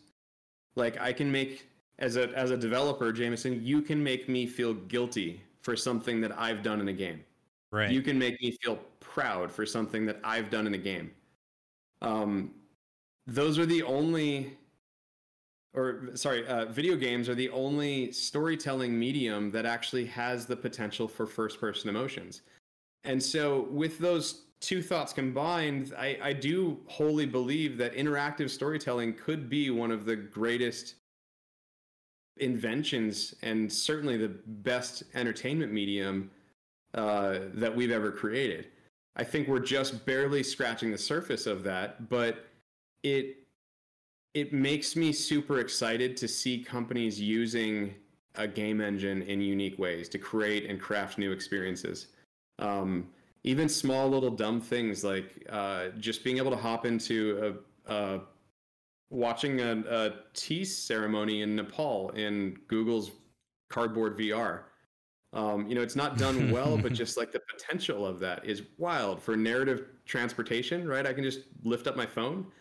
Um, and so when I see virtual production, when I see Childish Gambino using a game engine for his concerts, when I see people using game engines to tell like almost everything from Annapurna is innovative. Uh, those are just the types of things that I'm particularly excited about in the growth of our, our industry. Yeah, man, that's uh, that that's what I love about about making games in general is even the you know there there are those moments you talk about where we're trying to to elicit a specific response or emotional response from someone but there's also the the unintended responses that happen and the conversations that happen and the people doing things that we didn't expect them to do. And the that uh, what's that? experience. The sandbox experience. Exactly. And that's yeah. I love that more than anything. And some people get frustrated by that because like oh they didn't do it the way that i wanted them to do that that doesn't matter, right? Like you created an experience that probably a bulk of people are going to do the way that you wanted, but the ones that come out with something that's noteworthy and and and like, oh, I didn't even think about that. Like that just shows how how like impressive this medium is and that mm-hmm. that you know people can it's it's like reading a book like when you read a book there's what's there but there's also how you interpret it you know and and how it speaks to you and games takes that to yet another level where it's like i can a- have agency and then inflict my will upon this thing. And that's uh you know that's it's super impactful. Yeah. There's um uh Jenova Chen from that game company once gave me a quote that that stuck with me uh, where he said that he he doesn't like the idea of storytelling. He likes the idea of story digging Hmm. Um, and it's you know just like it was a little Jenova pun, right? But there's something that's that did stick with me about that, where he doesn't want the game to tell him the story. He wants as a player to dig up the story and to experience it and find like find his own experience discovering that story. And I think that that's also such a beautiful and cool notion to to experience design. I love that. Man. And we ended up down a rabbit hole I didn't expect. That's I why it. I was excited about this. I love it. I love it. What are we supposed to talk about on here? There, there tonight there was no there was no like real agenda, right? So normally I walk somebody through their career, we talk about what they learned. Instead, we're just like, hey, what sounds cool? Like let's talk about, you know, let's talk about our, you know, what we've been doing and what's been impactful to us. It's funny. These conversations are my favorite part of of going back to networking events with uh, with the people at Full Sail and Hall of Fame. Yeah. Um, and we, you know, because of COVID and everything else, we haven't really been able to do that for a while. And so you're giving me a bit of my uh, uh, my deeply introspective conversation fix. I love it. Uh, I, I same. This that often people in in our realm of the world. So yeah, I feel exactly the same. This that's always been my favorite part of those kind of events as well especially because I want to hear what cool things people are working on because that inspires me. You know, like one, I'm super happy for the people that I'm talking to that are doing cool things, but then I also introspect that and I'm like, I need to do something that cool. Like what can I what how can I evolve what I'm doing to make it sound or feel that cool to me? Like that's I love it. yeah. Yeah. There's also a component to to teaching that I super miss that I, I would get a lot out of that. I, I think one day I would love to figure out how I can get more involved just on the teaching side as well. And maybe that's through our own apprenticeship program. Maybe that's going back and, and teaching part time. Um, but there was something that I really love about hopping in and trying to solve a problem with somebody that's excitedly trying to learn. That's just mm. infectious. And like I end up learning so much more from it too. But seeing someone else's spark is, uh, it, you know, I, I ignite off it too. So Definitely. I love that. Oh wait, so somebody's asking about thoughts on O3DE. I have not even seen this. What are your thoughts Should we do on? It? Are we gonna delve deep into tools here? I mean, why not? Like, all right. I, I don't. I've never used Open 3D Engine. It's um. So Amazon rebrand. Do you know about Lumberyard with Amazon? I do. Oh, is that what okay, this is? So Amazon rebranded slash re is rebuilding, relaunching Lumberyard. Gotcha. Um, I do have a couple. I, have got some thoughts on it. I'm excited. I mean, right now the our industry is fragmented weirdly between Unity and Unreal and proprietary. Right. Yep. Um, and if you're in the proprietary section, your tools are either insanely powerful because they've been built bespoke for the one project that you're building, right? Or they suck. Um, and so your op- your options really are just like Unreal or Unity. So uh, more competition in that space, I think, is great. Um, I'm really Amazon has so many different perspectives and motives that I'm really excited and curious to see how they tie it together with everything else they're doing. I think you know direct integration into Twitch and uh, AWS and Adobe Tools and workflow, like they're trying really hard to reconsider a lot. Um, I don't I, I don't know. I mean, I, I, if you actually sit down and you're inspired to make a game, you're gonna go to the flashiest, most powerful engine, or you're gonna go to the one that's the easiest to get into. And I, what I just described is Unreal and Unity. Um, mm, yep. So I'm really curious, like how they actually will get adoption. Yeah, I, I agree. Like, I don't. So I know when I was talking with some friends that were working over there, you know, a couple years ago, when they weren't able to talk too much about what they were doing, but I could kind of get a sense of the kind of things they were making. Out of those conversations, I did not understand what this engine was for. You know, like mm-hmm. what kind of game you're supposed to make with this engine.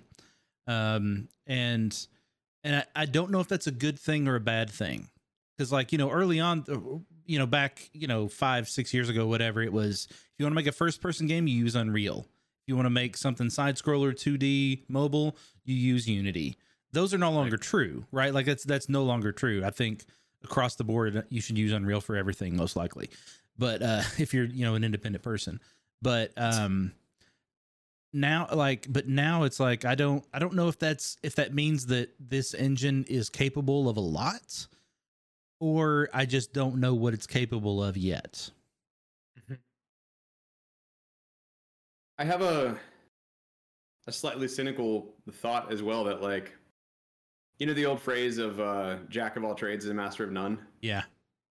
Um I think it's a huge undertaking to try to make a generic use engine and none of the current engines that we have were made with that in mind. Like you just said Unreal was made to be a damn good shooter engine for Unreal Tournament. Right. And then they built on it and they built on it and at some point they branched it and said we should let people have this and then they built it out wider um, Unity started as a, if I, I might be bastardizing this one. I believe it started with mobile in mind, um, or at least that was definitely one of the chapters in their existence where like they specifically targeted targeted being a great mobile developer.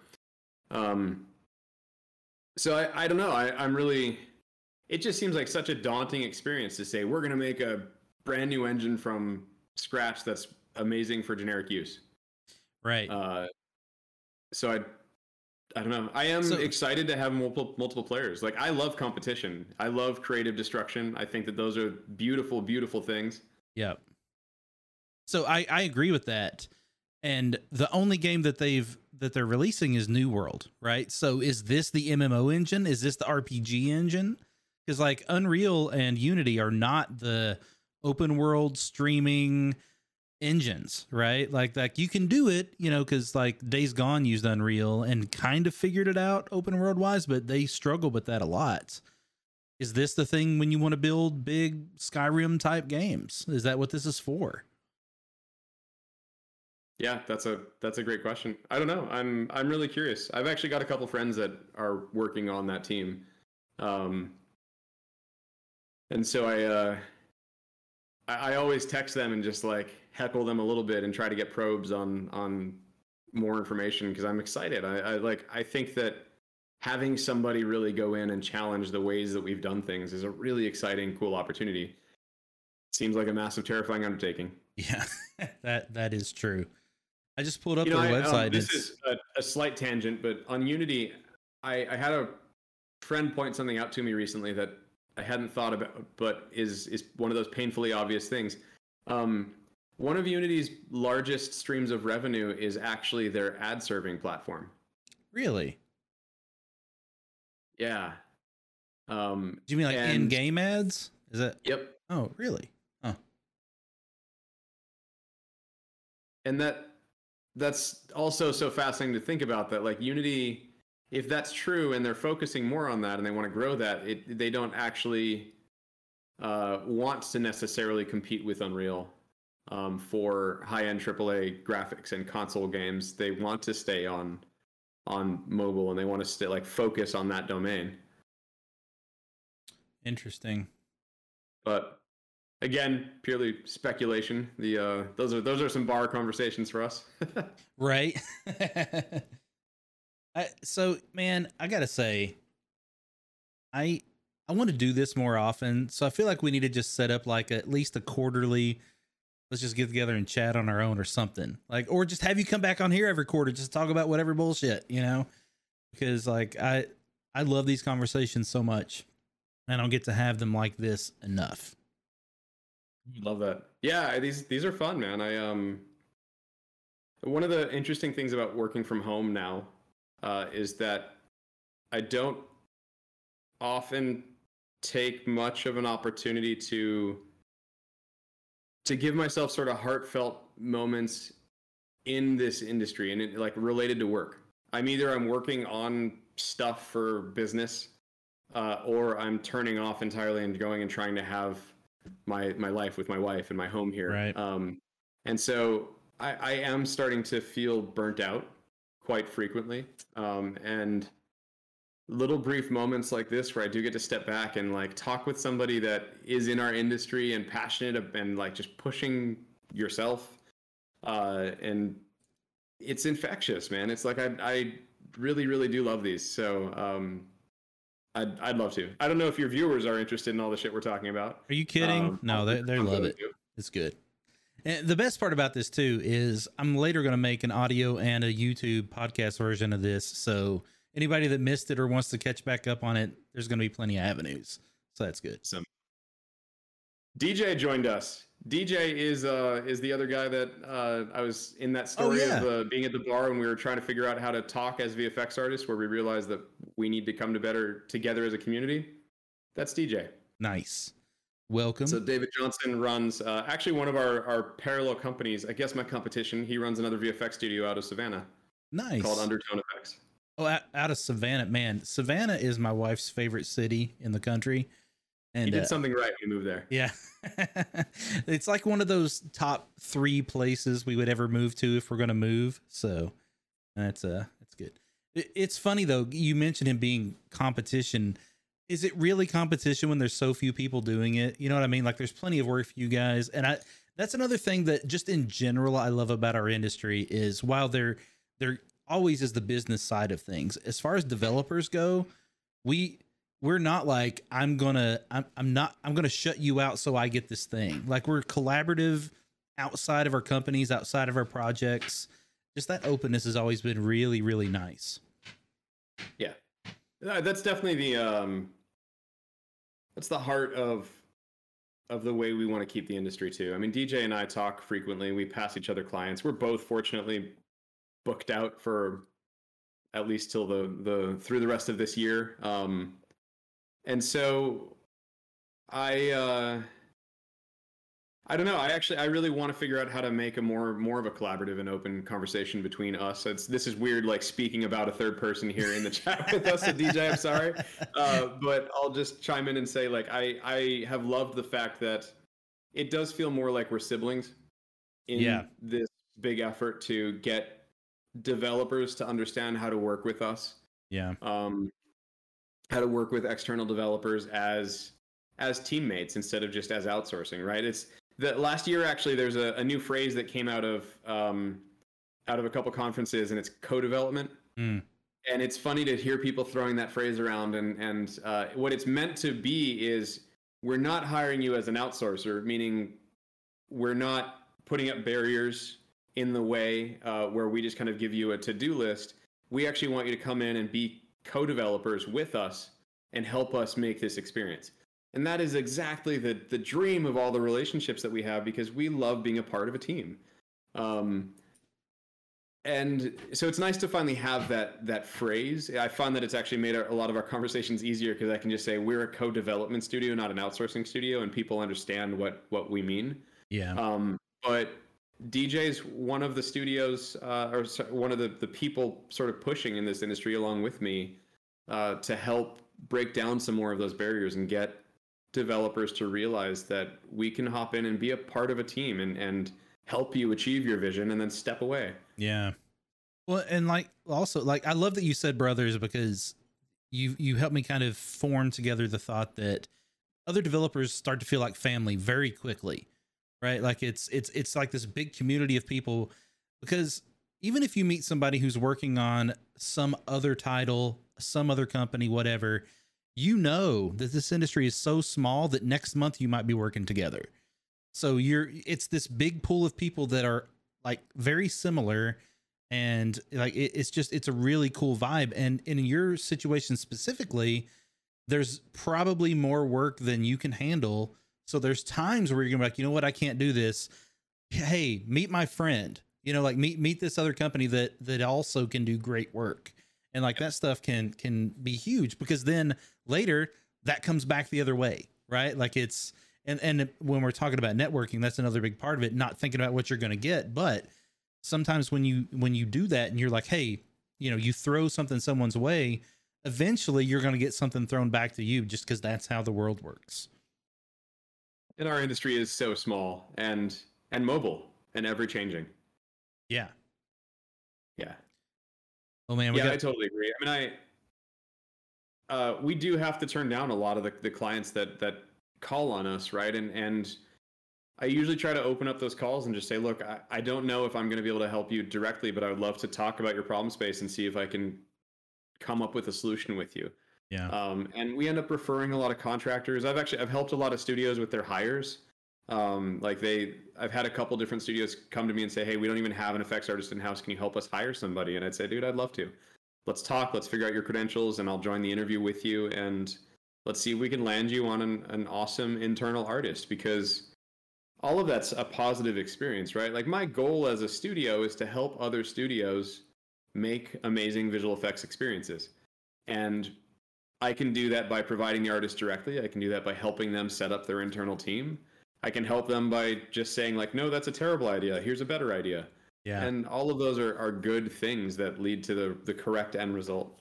Man, and and here's the thing, like I, I don't know what other industry industries this applies to, but one thing I know that is true about ours that's different from cutthroat industries is whenever you're like genuinely out to help people, help a company, it's it's gonna end up becoming something that that is that is a benefit for you later. Like that that giving nature always comes back around at some point. It's not the point, right? Like you're not doing it because you're gonna get something later, but you do. Like it just like it, it's just such a welcoming and kind of you know nature of, of what we do.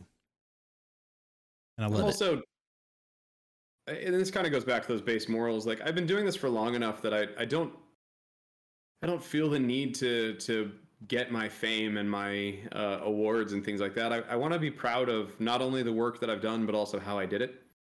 Um, and if our industry shifts where I can't still be a good person and succeed, then fuck it, I'll go do something else, man. I don't want to exist in that world.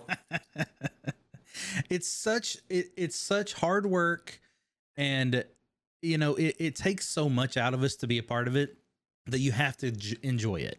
You have to continue right. to enjoy it in order to to keep putting that energy into it. So I get that for sure. And I'll also like I will once again contribute to that statement that like I'm blessed to have a resume behind me that gives me the freedom to be able to make that statement. Right? Uh, like I'm not hard pressed. Uh, I know that I'll be okay because I've got this wealth of experience behind me, and that's not true for everybody, especially people starting off. Um, yeah. But since I do have that ability, I think it's even more important then that I, I focus on also maintaining that type of positivity and and goodwill for everybody. I love it. I want I want to touch on this question that Leaf Core has just asked in the chat. It says, "Tell us a time you missed a deadline, but make it fun, please." Oh, okay, let's see.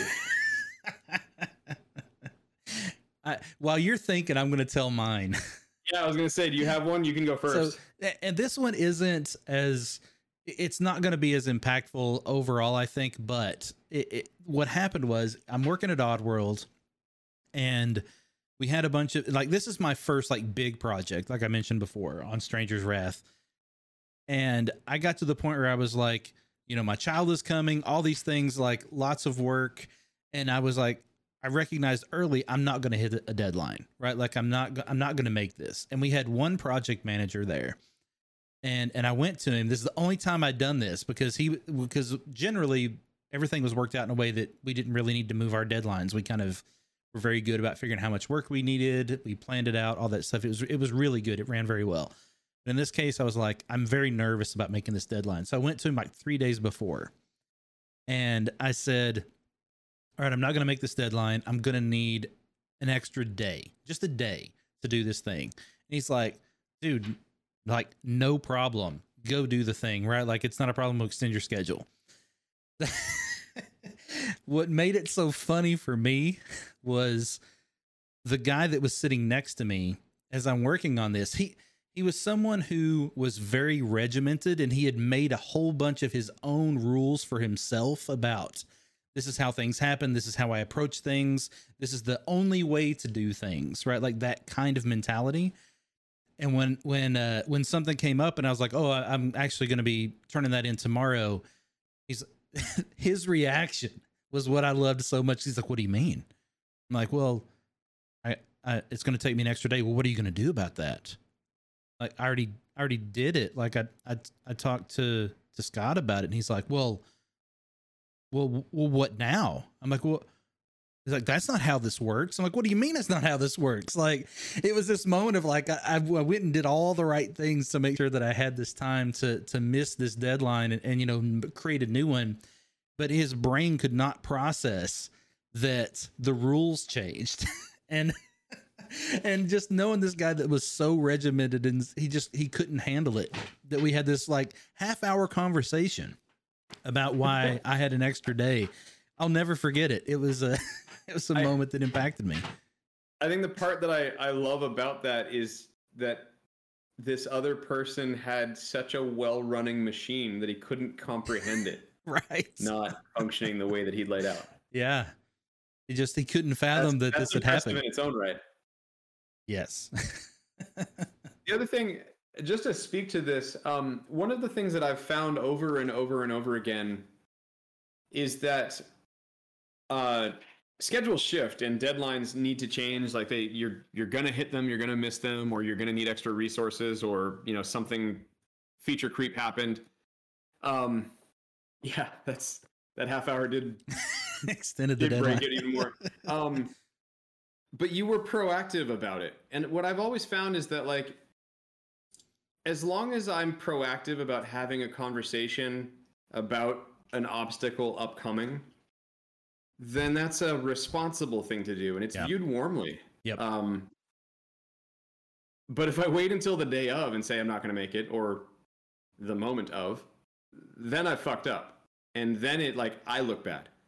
Yep. Um, and so it's it's so interesting that like for the same potential end result of I need to take an extra day, if I communicate it early, on one hand that makes me look responsible and earn respect from my peers, or if I do the opposite and just communicate it late, then I've Mhm. lost respect and I look irresponsible. It, it's it's always just struck me as very interesting how like divergent both opportunities are over such a simple like just communicate early.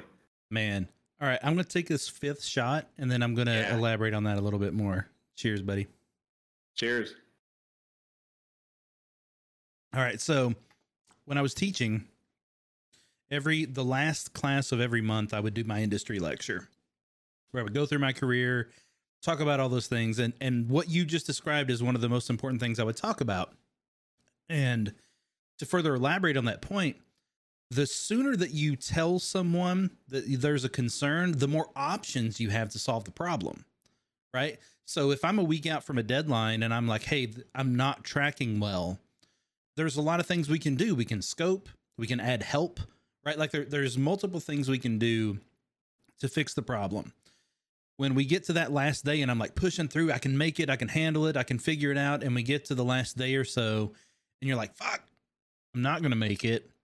There, there's not as many options now, right? Like nobody None. coming to help you is gonna do anything.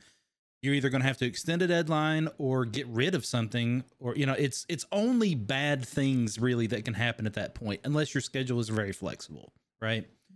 So the earlier, and this I preach, the earlier you can identify potential issues, even if you're wrong, I would much rather you say, I don't think I'm going to make this. Let's adjust now because we got more ways we can do that. We got the question: Is there such a thing as communicating too early? I don't think so. I don't either. There, think there's, there's- always the fear, right? There's always the fear of like, am I a complainer? Am I am I really pushing myself? Those kind of thoughts. I would say push those out of your mind because if you have an internal conviction that this this thing is potentially not going to work, you need to go with it. Mhm. That's my I always tell my team as well, like, even if you just have a, a hint of an obstacle, of a pothole coming at us, call it out Yeah. because then all of us can watch it with you. right? And yeah. you know, just just say, hey, I'm pretty sure we're okay, but this might end up being a problem. Uh, I'm gonna keep an eye on it, uh, and I'll let you know on Friday or something like that, right? Um, or here's what I'm gonna do to solve it, and then all of a sudden, I and my project manager and our art leader, we're all gonna sit there and be like, okay, well, um, is there anything we can do to help? Uh, is there uh, is there anybody that has similar experiences that we can help throw into the like it becomes a team the one thing that you- like what i found over and over again is that if you fail with your team then all of you failed and you're all there together and it's okay but if you fail your team you're alone Yep. Um, and so I always look for more ways to bring my team into my problems with me because they're going to help me succeed far better than I ever could have myself. But also, we'll all go through the hurdles and the ups and downs together. And that is the point. Yeah. On top of that, you are an expert in the thing you know. Right. And you don't, you have assumptions, but you don't know what's important to the other parts of your team. So I literally already had an example this week where we were trying to figure out a, a solution to a problem and I had I had presented a potential solution which ended up not working for the animation team. And but then in that conversation we found out that what they cared about was different than I knew what they cared about. We found a much simpler solution just by raising it as early as we could and found something that actually reduced work for everyone because we found a better solution early and it made it much better for for the rest of the week. So like the the sooner that you can communicate problems is almost always better.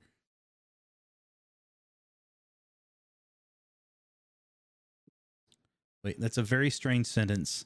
I find a way to to being my team. Wait, to bring my team into the problems with me. that I mean that that is a little funny, right? Like you're you're throwing problems on them that they don't necessarily know that they need to to care about, but it's for the better of everyone. right. Yeah, that's not to say that I'm making it their problem, but I'm. Uh, uh, everybody has different perspectives and solutions, and I'm still I'm still stirring on on that question of uh, time we missed a deadline and make it fun. The one that comes to mind for me, um, I guess. Actually, let me pause. Shall we segue over to that? Yeah, absolutely, absolutely. Okay. The the one that comes to mind for me is um, Un- Uncharted Three we were prepping for our cruise ship tech demo at the on the stage at E3, and there's a there's a moment in that tech demo that for about one tenth of the time that you'd play through it would cause a complete crash. Um, and it was definitely in the VFX. It's actually the moment that the car runs into the wall when the cruise ship tilts and explodes and uh, now we know what what it was. But at the time, we we could not fucking figure it out. Um, and our general policy is if the effect doesn't work in the game, we're not done, right? And so we totally missed our deadline of trying to be done with that tech demo days in advance. We pulled an all nighter. We pulled, I think, probably like two all nighters just trying to figure out what the hell was causing this one stupid bug uh, and burnt the disc that morning. And uh, like the guy took off right before the E3 demo, drove up downtown LA, and we oh, were sitting wow. there just thinking like, this is going to crash, and I'm going to get fired. Um, and it was the most nervous I've ever felt in my entire career. Like just sitting on the ground, rocking with a knot in my stomach, watching Evan walk out on stage to play it. And it's funny because he he knew about it obviously, and so he actually when he's walking out, his mic was hot, and he mumbles under his breath. He takes an inhale and he goes, "Here we go," um, because he was so nervous about it, and there was just this like one tenth chance that the game was gonna crash and shit was gonna like just look awful, right? And so. Um, it fortunately didn't, and I have never been so relieved in my entire life but the uh, the reason that it broke was just such an odd and obvious, like painfully obvious thing in hindsight afterwards. Um, which is it's oddly specific to VFX. I don't know if we want to dig into it or not, but it was it was just like a one button fix, and no, then it actually, was, that was it. No, actually, I would love to hear that, especially if it's a one button fix. okay, uh, so with with emitters, uh, so you spawn particles over time traditionally, which is you you just you plug in a rate and say I'm going to spawn 30 particles over this next second, so 30 particles a second. There's also another type of spawner that is a distance-based spawner, and so when an emitter moves X number of units, you spawn X number of particles. We structured it uh, differently, where we said when an emitter moves X number of units, you spawn one particle. And okay. so the actual attribute means that you are, if I set it to one, then every one meter I spawn one particle. If I set it to 0.1, then every 0.1 meters I spawn one particle. Um, the problem with that setting is that we're in the habit of keying our emitters off by putting a keyframe to turn to set them to zero. Um, because if you're just doing with normal rate, you've got it's zero particles per second, and therefore it's off, right? The hose is closed. When you keyframe that distance equation down to zero, you are saying that every zero units moved spawn one particle and spawn, therefore spawn an infinite number of particles, and therefore crash the engine. Ah, uh, interesting. So, quick aside, um, being neurodivergent or having ADHD means for me the kind of conversation the, the story you just told is almost impossible for me because I don't remember those details. So That's fair. So what what I need to have happen? Story. What's that? It was a pretty boring story. No, no, no, no, no, no, no, no. Detailed story. That that that's the point that I'm picking it. Like like you're able yeah. to articulate this very specific thing happened and I needed to make this change, simple change in order to to make that fix. As I hear that, I'm I'm sitting here trying to think back about these kind of problems and I can't. My like recall is really difficult for me, but if I were having this conversation with someone that I worked with on one of those projects and they're like, "You remember that time that blah?" I'd be like, "Oh, yeah, totally. We had to do this, this and this." Like it's just it's like this weird weird difference in like recall that that's really frustrating also, for me. Those are the types of problems that we run into. I mean, most of our job as a developer is like it's actually debugging and figuring out why shit's not working the way you'd intended, right? Yep. And so those are the types of problems that we face on a regular basis and it's just part of the day. I think the thing that stood out about that one for me is just the stakes. Oh like, I yeah. have never been so pinned against a horrifying public disaster because of one of my asinine simple workflow quirks. Man, that's uh all right. We're going to schedule a time for you to come back on again because one, we have got 3 minutes left.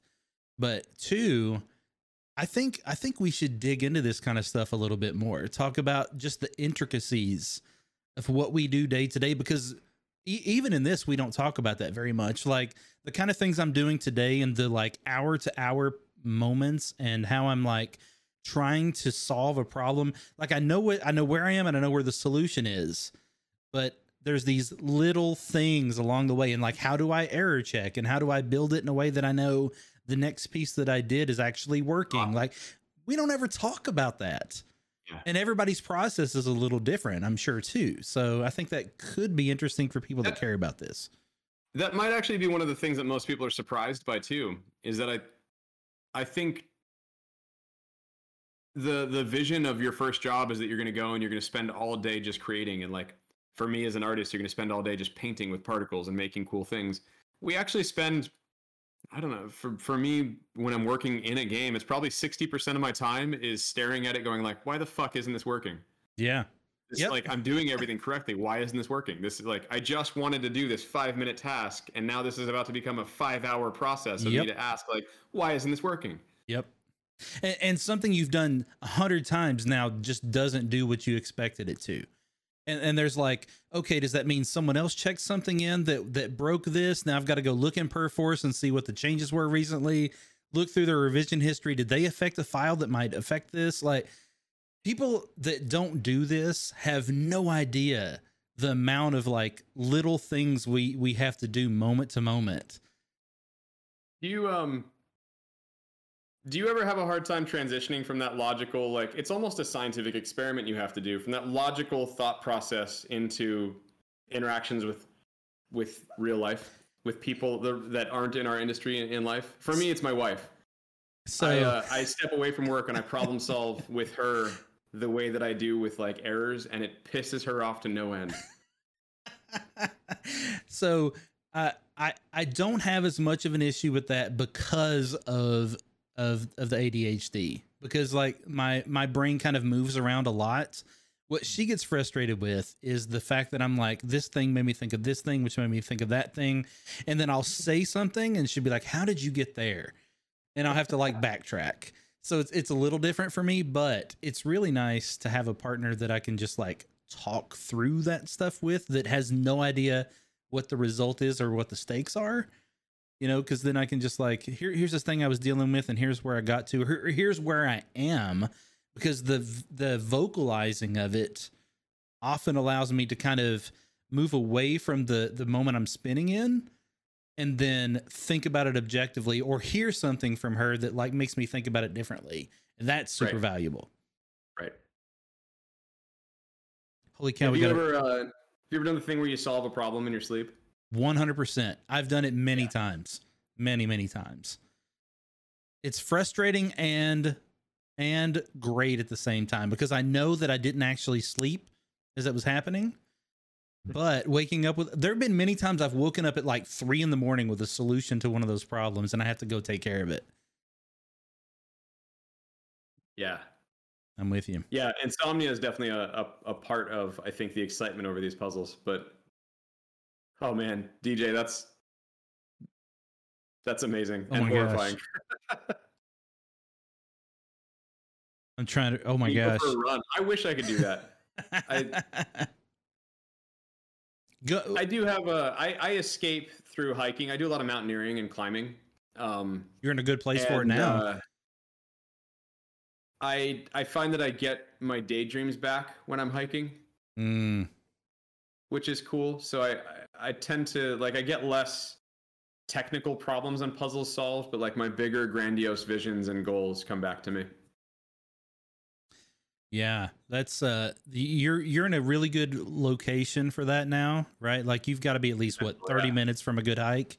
That's Yep. nice. I'm I'm a I'm a pace around the house person. Like I, I think best when I'm moving. Like if I'm doing an interview or having a serious conversation on the phone, I'm walking. Like I can't sit still and have that kind of conversation.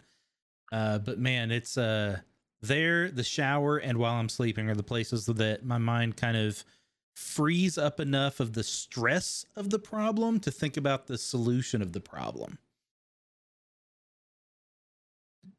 Yeah. There's something about putting some of that other nervous energy to uh to use that like frees up the rest of your thought process. Yeah. Do you have a ritual before hosting these? No. Matter of fact, I don't.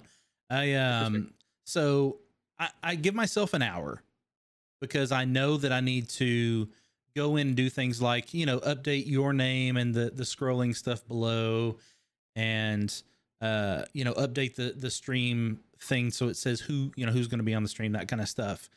But that's about it. And the reason is I am I am very good on the fly and impromptu. Like so I know the basic things like so generally what I do with this conversation with someone is I start off with like what was it like what did you think you were going to do? What was your education like? What was your first job like? Let's go from there. So I've got like just major themes that I make sure we hit along the way. Other than that though for me it's about just where's the conversation going to go? And when it hits a lull I go back to those things. I'm like okay we were here what's the next step let's talk about that I I love just the like everybody's story is so different. And even though we do the same things, how people got there, how what they care about, what they've worked on, where they've worked, it's all so different. I just want to learn and and I and I feel like the people that are here want that same information. So I'm just like, hey, if I care about it, they probably do too.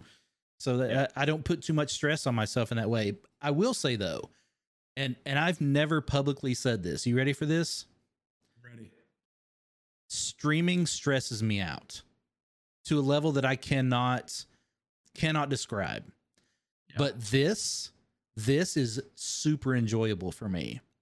Like I love this. I love the conversation. I love the value. I get a lot of out of out of it. I feel like other people do. But like sitting and playing a game and talking about it is incredibly stressful for me. And that's when I feel like I'm doing something that's not quite me. But when I'm doing this, I feel like I'm me. I'm comfortable. The time flies. I love it. I love it so much. I can absolutely understand that. I've never been able to I've never actually even tried because I know this much about me. I don't want to be a solo host of anything. Um, and so the thought of joining or of starting a stream and playing a game and trying to entertain a whole audience by myself while trying to enjoy playing a game. That sounds awful to me. um, that just sounds like torture. Like if you want a way to torture me into submission of something, just put me in that scenario. Uh, but doing it with somebody where like you and I, I don't know, even teaching and, and presenting, like I, I have a, I've, I've given presentations where I don't get to interact with the audience and I've hated it. And then I've given presentations where I do get to interact with the audience like a normal class and I love it. And the difference is that you kind of get to build out a relationship with the other person. Um, and I think that's that's the difference is that I'm right now I don't feel like I'm performing. I feel like you and I are talking and Yep. having a great dialogue and our friends in the chat channel while chat's a weird medium to interject where they're joining the dialogue. And that's fun to me. But I don't want to be a performer. You know what? That actually gives me an idea for the next Hall of Fame. We should like set up a scenario like this because I feel like people that come to, to Hall of Fame talks would enjoy experiencing something like this live too. Yes. So I feel like we should we should talk more about that because I think that could be fun, maybe even for this next March. That'd be awesome. Mm. Now you got my wheels I spinning a bit. um, I love the notion. I so actually Grant and I started doing this, um, and I want to push it more. I really like co-teaching classes Mm. where two different people hop in to teach each other something. Um, there's something really nice. Like imagine you were teaching me how to do something in game design, and the type of dynamic that that would have. It immediately focuses your scope in because you know that I'm the audience and we get to have a relationship while you're teaching me. Right. Um, it's also a lot more enjoyable to watch. It's kind of that's the premise of the Learn Squared tutorial. Like learnsquared.com, a bunch of artists they they teach each other and they record it, and so you get to watch and learn with one of their students. And I I love that premise. That's really interesting. Hmm. Now I've got even more to noodle on. Well, especially because I think having you back on here, let's let's talk later about what that would look like because maybe we do something like that, right? Like maybe we we figure out a scenario where you come on back on and we and I like you teach me something specifically or I teach you something and maybe somebody else will learn something too. I think that'd be a blast. All right, we get, we're actually over time, but we got one more question that I want us to answer, and then then we'll wrap things up. What are you playing Absolutely. right now? DJ asks. Whew. Um, I've got a uh, so the one night a week that I keep to myself uh, is I've got a couple of old friends that we play strategy games together. We've been playing Crusader Kings three. Um, I don't I don't play long or games that long, uh, and so this is an absolute record for me. We've put in 130 hours into Oh. Crusader Kings three, and we're still on our first round of this game. Oh, Um, and so uh, I'm playing that still, much to my dismay. Uh, and then we also, my team actually just had a game night, and we started playing Tribes of Midgard, and um, it it stuck with me. It's a it's a very very rough game, but there's something in the recipe that's appealing to me right now, and I'm I'm enjoying it. So I'm playing that. interesting. So I mentioned before I'm playing Marvel Strike Force on the phone. I always have one gotcha type game that I'm always playing, and uh, but only one. Whenever I try to have more than one, I can't do it. Uh, but I'm playing Final Fantasy 14 as well, trying to get through the story to get ready for Endwalker. And I just started the new Ratchet and Clank game, and I, that that's a bit of just me, you know, playing what my company's worked on. So Awesome. that, that's kind of where I'm at. But I, I've got the Ascent installed on my Xbox Series X, and I want to try out that new Dark Alliance game too. So those are two that that I'm kind of moving toward as well. I still haven't played Hades, Oh, dude, which is uh, do you have Game Pass? Because it's coming out uh, later this month on Game Pass. I'm gonna play it then. really? Yeah, that's cool. I've been waiting for that Um, one. I do. Yeah, I'm. That one's just time. I think I've even bought Hades probably twice, uh, like on Steam and, and something else. But um, I'm ashamed to say that one because I, I keep looking at it thinking like, man, I know I'm gonna love this game, and then I because I'm that excited to play it, I also don't give myself the time to because I've got so many. It's such a things. struggle. It's like I know I want to put a bunch of time into this, but I don't have it. What do I do? Yeah, it's weird. I find my I filter myself, and I end up playing games that I'm not excited about. Because then it's easier for me to stop. And then yeah, I find like little surprises, but it I do end up leaving all these games behind that I'm super stoked about because I don't want to lose myself into it. I I 100% understand what you're saying. Like that's that is a very real problem. Like if I can't devote the time I think I need to really enjoy something, I, I won't do it, and then I never do it, and then I'm like, I really should get back to that. Oh man.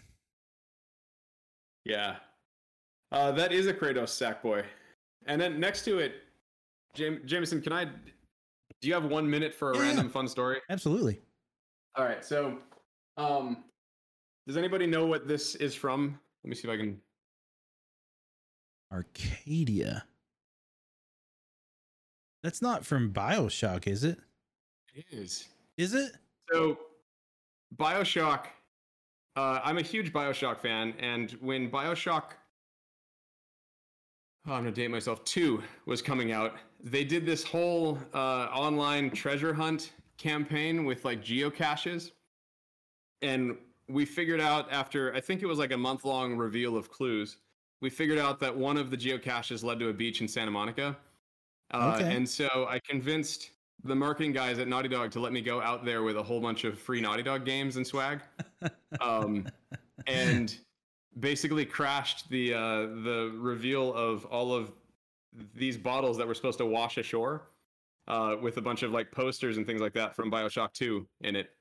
Uh, and so I went out there with a whole bunch of Naughty Dog swag and uh, and then the Bioshock 2 crew were out there setting up with like these bottles just buried in the sand. Um, and so I like it's one of my favorite random memories. It's just a plastic bottle, uh, but I love this thing. I I'm sitting here racking my brain trying to wonder. I'm trying to figure out how I knew that that was BioShock related because I didn't play two. I played BioShock and I played Infinite. Like there must have been something out there, marketing or something that made that that connected that for me because I don't know. Also, not too many games that do hit that art style. That's true, right? I, and that's one of my favorite parts of that series for sure. Yeah. yeah, it's it's a unique uh, vibe in general. I would probably be able to plant that. Yeah, You know, it's what's a But well little done. That was a good guess. Uh, No, I, I, it's really funny. I I'm planning to raid someone whose uh whose username is Would You Kindly, and so which is super interesting. Uh, but that that maybe maybe that's even what made me think of that to begin with. But uh, which for those that have not played the first Bioshock, one of the biggest twists of any game ever is in that game, and and you need to you need to play that for sure. Yeah. dude. Yeah, We that, that game definitely uh, it fits a really important part in the history of of narrative presentations in in video games. Oh my gosh. So good. Such such an Yeah. impactful experience. That and Fallout 3 were two of the games that like just like sucked me in into a different place, you know, and it was just such such a cool experience. I, I envy people that haven't played the first Bioshock because they're like, oh, I never never played or never finished that. I'm like, look, you need to go do that. I need you to go do that so we can talk about it later. So can could you just make that happen, please? Is that like people that haven't read the Harry Potter books Oh, or seen the movies, like finished Lord of the Rings, all the the huge, or uh, the Red Wedding in Game of Thrones? That was a big Oh. one, right? Oh my gosh. so that that it's funny you mentioned that because when me and my wife watched through Game of Thrones, uh her first time a couple years ago, I was like, the red wedding was literally what I was like the whole time, like, I can't wait until we get to this point. it's such That's an just impact. the benchmark of like, okay, there's before the Red Wedding, and then there's our conversation that's possible after the Red Wedding. Yep. Yep. Yeah. Oh man. Oh my god, it's a quarter after. We've uh we've gone too long. Not I mean, whatever that means. But seriously, let's schedule some time to come back on. Uh we'll figure out some fun thing to do then. I really enjoyed this and I didn't even get to any of the questions I had on my list. So Perfect. we we've got we'll save plenty of later. yeah, absolutely. But man, I really appreciate you joining me again. I'm gonna jump off and say my goodbyes, and we'll figure out some time to do this again. Awesome. It was a pleasure, man. Thank you so much for having me. Awesome, Uh, appreciate it. this it. is always an absolute blast, and I take a ton away from it. So thank you guys all for hanging out with me. and uh, letting me quiz Jameson a little bit. Good. That makes me feel good. So awesome, man. We will do it again soon, and I'll talk to you later. All right. Cheers, guys. Good night, all. Bye.